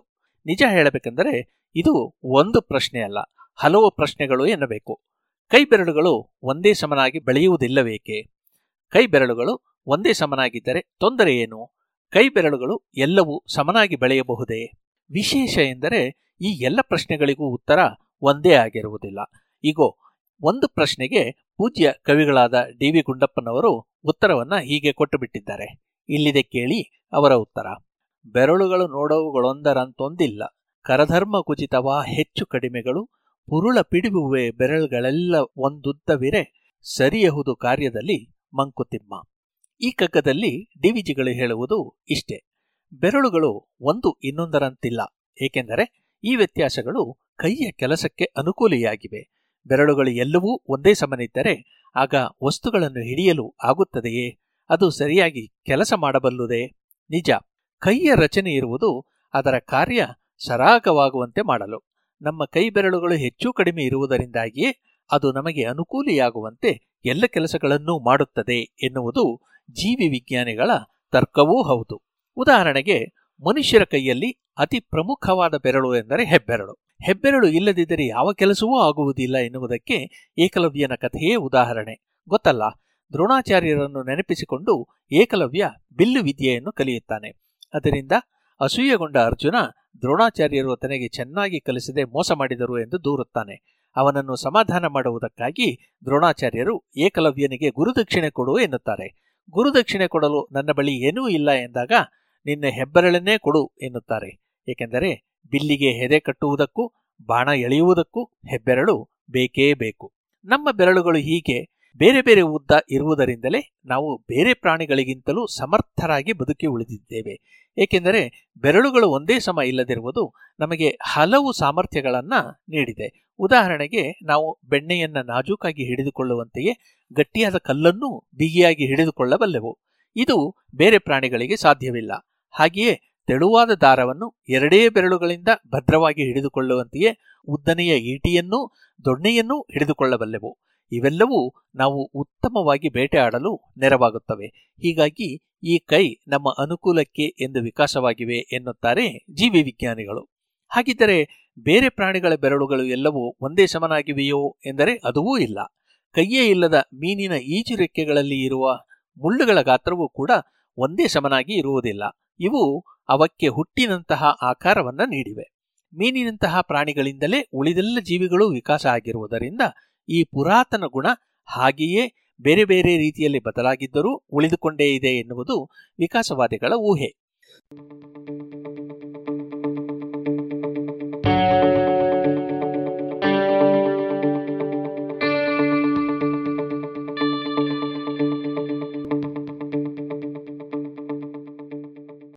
ಮೀನಿನಿಂದ ತಿಮಿಂಗಿಲದವರೆಗೆ ಎಲ್ಲ ಗಾತ್ರದ ಪ್ರಾಣಿಗಳ ಕೈ ಕಾಲುಗಳ ಒಟ್ಟಾರೆ ವಿನ್ಯಾಸ ಒಂದೇ ರೀತಿ ಇರುತ್ತದೆ. ಸಣ್ಣ ಸಣ್ಣ ಮೂಳೆಗಳು ಬೆಸೆದುಕೊಂಡು ಆದ ಮಣಿಕಟ್ಟು ಅದರಾಚೆಗೆ ಸ್ವಲ್ಪ ದೊಡ್ಡದಾದ ಮೂಳೆಗಳ ಸಾಲು ಸೇರಿಕೊಂಡು ಆದ ಮುಂಗೈ, ಮುಂಗೈಯ ತುದಿಗೆ ಜೋಡಿಸಿಕೊಂಡಂತೆ ಇರುವ ಉದ್ದುದ್ದನೆಯ ಮೂಳೆಗಳು ಕೂಡಿಕೊಂಡು ಆದ ಬೆರಳುಗಳು. ಈ ಎಲ್ಲ ಅಂಗೈನ ಭಾಗಗಳು ಒಂದೇ ತೆರನಾಗಿದ್ದರೂ ಇವುಗಳಲ್ಲಿ ಇರುವ ಮೂಳೆಗಳ ಸಂಖ್ಯೆ ಹಾಗೂ ಗಾತ್ರ ಬೇರೆ ಬೇರೆ. ಬೇರೆ ಪ್ರಾಣಿಗಳಲ್ಲಿ ಬೇರೆ ಬೇರೆ. ಇದರಿಂದಾಗಿ ವಿಭಿನ್ನ ಪ್ರಾಣಿಗಳ ಬೆರಳುಗಳ ಉದ್ದ ಬೇರೆ ಬೇರೆ ಎನಿಸುತ್ತದೆ. ಮುಂಗೈ, ಮಣಿಕಟ್ಟು ಹಾಗೂ ಬೆರಳುಗಳಲ್ಲಿರುವ ಮೂಳೆಗಳ ಸಂಖ್ಯೆಯಲ್ಲಿ ಆಗುವ ವ್ಯತ್ಯಾಸಗಳಿಗೆ ಈ ಜೀವಿಗಳು ವಿಕಾಸವಾದ ರೀತಿಯೇ ಕಾರಣ. ವಿಕಾಸ ವಿಜ್ಞಾನಿಗಳು ಇದು ಜೀವಿಗಳಲ್ಲಿ ಸಹಜವಾಗಿ ಇರುವ ವ್ಯತ್ಯಾಸಗಳಲ್ಲಿ ಕೆಲವು ಹಾಗೆಯೇ ಉಳಿದು ಬೆಳೆದದ್ದರಿಂದ ಎದ್ದು ಕಾಣುವಂತಾಗಿವೆ. ಈ ವಿಕಾಸವೇ ಮೀನಿನ ಈಜುರಕ್ಕೆ ಕಪ್ಪೆಯ ಕೈಯಂತೆ ಬದಲಾಗಲು ಕಾರಣ ಎನ್ನುತ್ತಾರೆ. ಇವುಗಳಲ್ಲಿ ವ್ಯತ್ಯಾಸ ಕಾಣಲು ವಿಭಿನ್ನವಾದ ಜೀನ್ ಚಟುವಟಿಕೆಗಳೇ ಮೂಲ. ಸಾಮಾನ್ಯವಾಗಿ ಎಲ್ಲ ಜೀವಿಗಳ ಎಲ್ಲ ಅಂಗಗಳಲ್ಲಿಯೂ ಸಮಾನವಾದ ಭಾಗಗಳು ಇರುವಂತೆ ವಿನ್ಯಾಸವಿರುತ್ತದೆ. ಆದರೆ ಆ ಭಾಗಗಳಲ್ಲಿ ಕೆಲವು ಹೆಚ್ಚು, ಕೆಲವು ಕಡಿಮೆ ಬೆಳೆಯುವುದರಿಂದ ಸಂಪೂರ್ಣ ಆಕಾರವೇ ಬದಲಾಗಬಹುದು. ಇಂತಹವನ್ನು ನಿರ್ದೇಶಿಸುವ ಹೋಮಿಯೋ ಜೀನ್ಗಳಿಂದಾಗಿ ಬೇರೆ ಬೇರೆ ಜೀವಿಗಳಲ್ಲಿ ಬೇರೆ ಬೇರೆ ಗಾತ್ರದ ಬೆರಳುಗಳು ಉಂಟಾಗಿವೆ ಎನ್ನುವುದು ತಳಿವಿಜ್ಞಾನಿಗಳ ತರ್ಕ. ಕೆಲವೊಮ್ಮೆ ಈ ಕ್ರಿಯೆಗಳಲ್ಲಿ ವ್ಯತ್ಯಾಸ ಆಗುವುದುಂಟು. ಹಾಗಾದಾಗ ಬೆಳೆಯುವ ಅಂಗಗಳಲ್ಲಿಯೂ ವ್ಯತ್ಯಾಸಗಳಾಗಬಹುದು. ಸಾಮಾನ್ಯವಾಗಿ ಎಲ್ಲರಿಗೂ ಐದೇ ಬೆರಳುಗಳು ಇರುವುದಾದರೂ ಕೆಲವರಿಗೆ ಆರು ಬೆರಳುಗಳು ಹುಟ್ಟುವುದುಂಟು. ಆ ಆರನೆಯ ಬೆರಳು ಹಿಂದೆ ಎಂದೋ ನಮ್ಮ ವಿಕಾಸದ ಹಾದಿಯಲ್ಲಿ, ಮೀನುಗಳಲ್ಲಿಯೋ, ಇನ್ಯಾವುದೋ ಜೀವಿಯಲ್ಲಿಯೋ ಚುರುಕಾಗಿದ್ದ ಜೀನ್ ಒಂದು ಮತ್ತೆ ಚುರುಕಾಗಿದ್ದರ ಫಲ ಎನ್ನಬಹುದು. ಕೆಲವರಲ್ಲಿ ಮಧ್ಯದ ಹಾಗೂ ಉಂಗುರದ ಬೆರಳುಗಳು ಹೆಚ್ಚು ಕಡಿಮೆ ಒಂದೇ ಉದ್ದನವಾಗಿ ಕಾಣುವುದು ಇದೇ ಕಾರಣಕ್ಕಾಗಿಯೇ. ಜೀವಿ ವಿಜ್ಞಾನಿಗಳು ಒಂದೊಂದೇ ಬೆರಳಿನ ಉದ್ದವನ್ನು ಬೇರೆಯವುಗಳ ಜೊತೆಗೆ ಹೋಲಿಸಿ ನೋಡುತ್ತಾರೆ. ಈ ರೀತಿಯಲ್ಲಿ ಗಮನಿಸಿದಾಗ ಮನುಷ್ಯನ ಹೆಬ್ಬೆರಳು ಅವನ ಇತರೆ ಬೆರಳುಗಳಿಗೆ ಹೋಲಿಸಿದರೆ ಬಲು ಉದ್ದ. ಅಂದರೆ ಅರ್ಥ ಇಷ್ಟೇ. ಮನುಷ್ಯನಷ್ಟು ಉದ್ದದ ಹೆಬ್ಬೆರಳು ಬೇರೆ ಪ್ರಾಣಿಗಳಿಗೆ ಇಲ್ಲ. ಗಮನಿಸಿ, ನಿಮ್ಮ ಹೆಬ್ಬೆರಳನ್ನು ಮಡಿಚಿದರೆ ಅದು ಇಡೀ ಅಂಗೈಯ ಅಗಲಕ್ಕೂ ಚಾಚಿಕೊಳ್ಳಬಹುದು. ಹಾಗೆಯೇ ಅದು ಇರುವ ಸ್ಥಾನವೂ ವಿಶಿಷ್ಟ. ಅಂಗೈಯ ಬುಡದಲ್ಲಿ ಅದು ಮಣಿಕಟ್ಟಿನ ಸಮೀಪದಲ್ಲಿ ಇರುವುದರಿಂದ ನೇರವಾಗಿ ಬೇರೆಲ್ಲ ಬೆರಳಿಗೂ ಎದುರು ಬದಿಯಲ್ಲಿ ಇದೆ. ಹೀಗಾಗಿ ಇದು ಉಳಿದ ನಾಲ್ಕು ಬೆರಳುಗಳನ್ನು ಮುಟ್ಟಬಲ್ಲದು. ಈ ರೀತಿಯ ವಿನ್ಯಾಸ ಬೇರೆ ಪ್ರಾಣಿಗಳಲ್ಲಿ ಇಲ್ಲ. ಚಿಂಪಾಂಜಿಯಲ್ಲಿಯೂ ಕೂಡ ಈ ರೀತಿ ಇಲ್ಲ. ಬೆರಳುಗಳ ವ್ಯತ್ಯಾಸ ಗಂಡು ಹೆಣ್ಣಿನಲ್ಲಿ ಒಂದೇ ತೆರನಾಗಿ ಇರುವುದಿಲ್ಲವಂತೆ. ಉದಾಹರಣೆಗೆ ಕೈ ಬೆರಳುಗಳಲ್ಲಿ ಉಂಗುರದ ಬೆರಳು ಹಾಗೂ ಮಧ್ಯದ ಬೆರಳುಗಳಲ್ಲಿರುವ ವ್ಯತ್ಯಾಸ ಹೆಂಗಸರಲ್ಲಿ ಕಡಿಮೆ, ಗಂಡಸರಲ್ಲಿ ಅದು ಹೆಚ್ಚು. ಇವೆರಡೂ ಬೆರಳುಗಳ ಉದ್ದಗಳು ಒಬ್ಬೊಬ್ಬರಲ್ಲಿಯೂ ಒಂದೊಂದು ರೀತಿಯಲ್ಲಿ ಇವೆ. ಇದಕ್ಕೆ ಕಾರಣ ಗೊತ್ತಿಲ್ಲವಾದರೂ ಈ ರೀತಿಯ ವ್ಯತ್ಯಾಸ ನಮ್ಮಲ್ಲಿ ಸಹಜವಾಗಿರುವ ಯಾವುದೋ ಗುಣವನ್ನು ಸೂಚಿಸುತ್ತಿರಬೇಕು ಎನ್ನುವ ಅನುಮಾನ ವಿಜ್ಞಾನಿಗಳಿಗಿದೆ.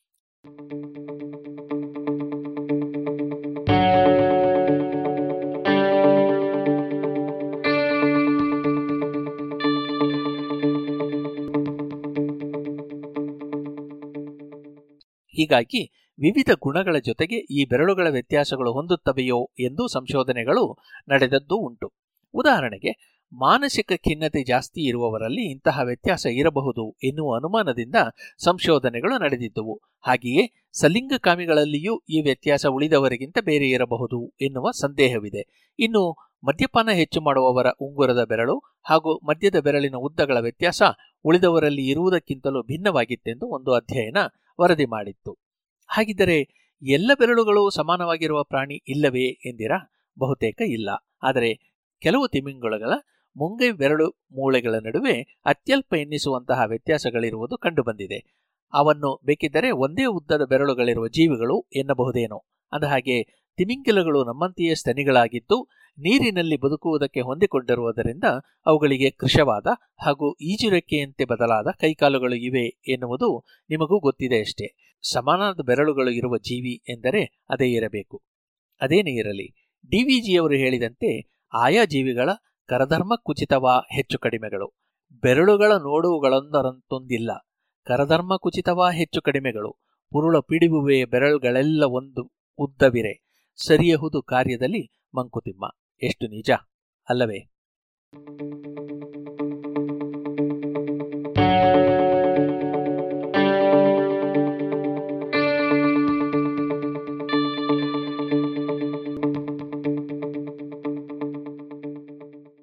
ಇದು ಇಂದಿನ ಜಾಣ ಪ್ರಶ್ನೆ, ರಚನೆ ಹಾಗೂ ಜಾಣ ಧ್ವನಿ ಕೊಳ್ಳೇಗಾಲ ಶರ್ಮಾ.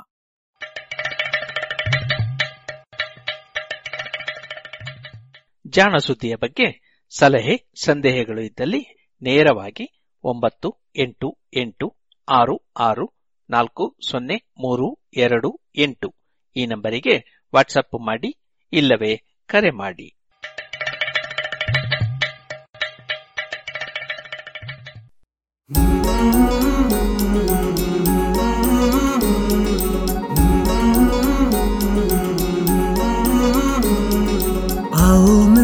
विश्व को मज़बूत बनाए, योग शक्ति को पहचाने, तन मन स्वस्थ बनाए। चुने ज्ञान के मार्ग पर हम सत्य को पहचाने। योग करें हम नित्य ही ऋषि मुनियों की ही माने। संदेश ही हम विश्व के जन जन में फैलाए। योग शक्ति को पहचाने तन मन स्वस्थ बनाए।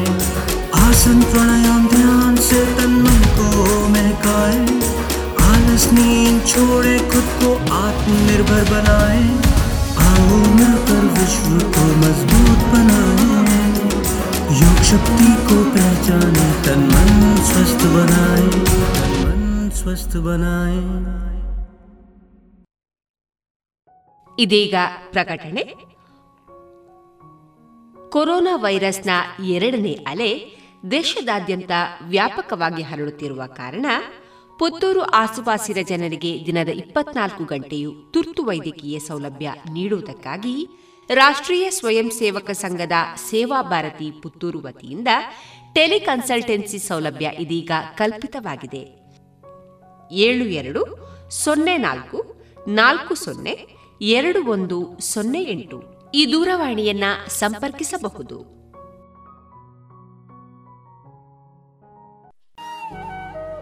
ಇದುವರೆಗೆ ಜಾಣ ಸುದ್ದಿ ಕೇಳಿದಿರಿ. ಇನ್ನು ಮುಂದೆ ಮಧುರ ಗಾನ ಪ್ರಸಾರವಾಗಲಿದೆ.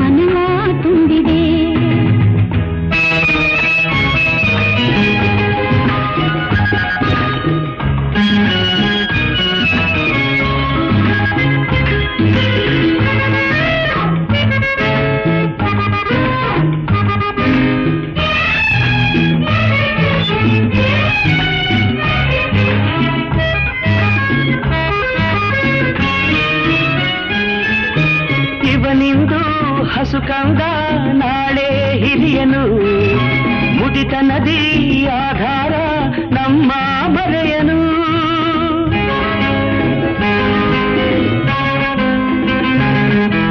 ನಿಮ್ಮಂತೆ ಇವಳೆಂದು ನಾನು ಬಲ್ಲೆನು ಆನಂದ ಪಡಲೆಂದೇ ಇವಳ ಪಡೆದೆನು ನಿನ್ನ ಮಾತು ಕೇಳಿ ನನ್ನ ಹೃದಯ ತುಂಬಿದೆ ನೀ ಸಭಾ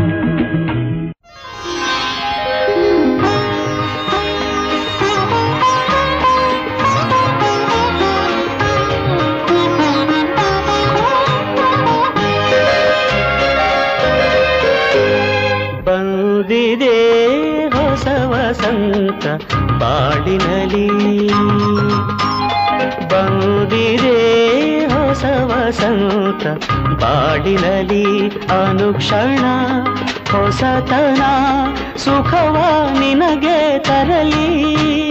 ಬಂದಿದೆ ಹೊಸ ವಸಂತ ಬಾಡಿನಲ್ಲಿ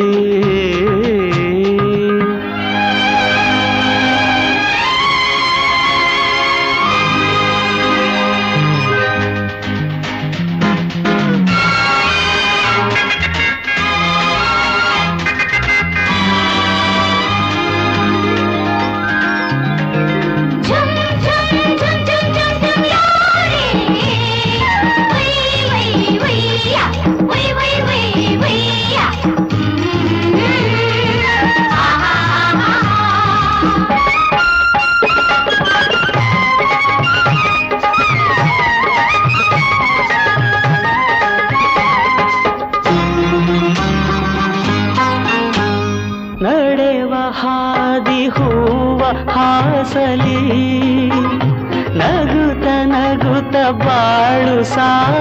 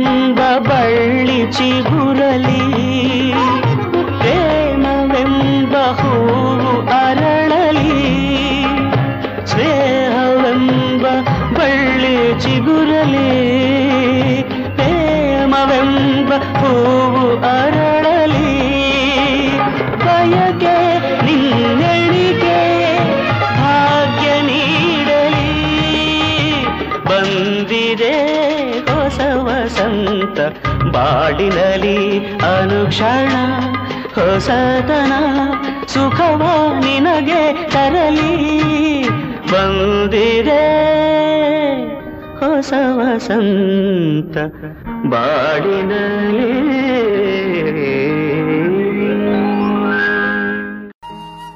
ಇದುವರೆಗೆ ಮಧುರ ಗಾನ ಪ್ರಸಾರವಾಯಿತು.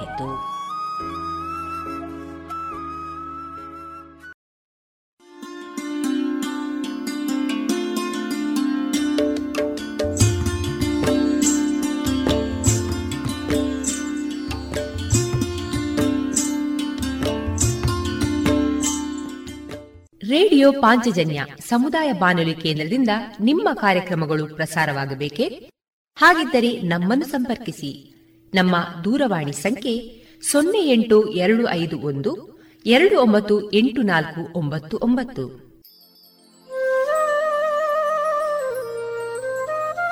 ಗಮನಿಸಿ ಕೇಳುಗರೆ, ನಮ್ಮ ಕಾರ್ಯಕ್ರಮಗಳನ್ನು ವೆಬ್ಸೈಟ್ ಮೂಲಕ ಕೂಡ ಆಲಿಸಬಹುದು.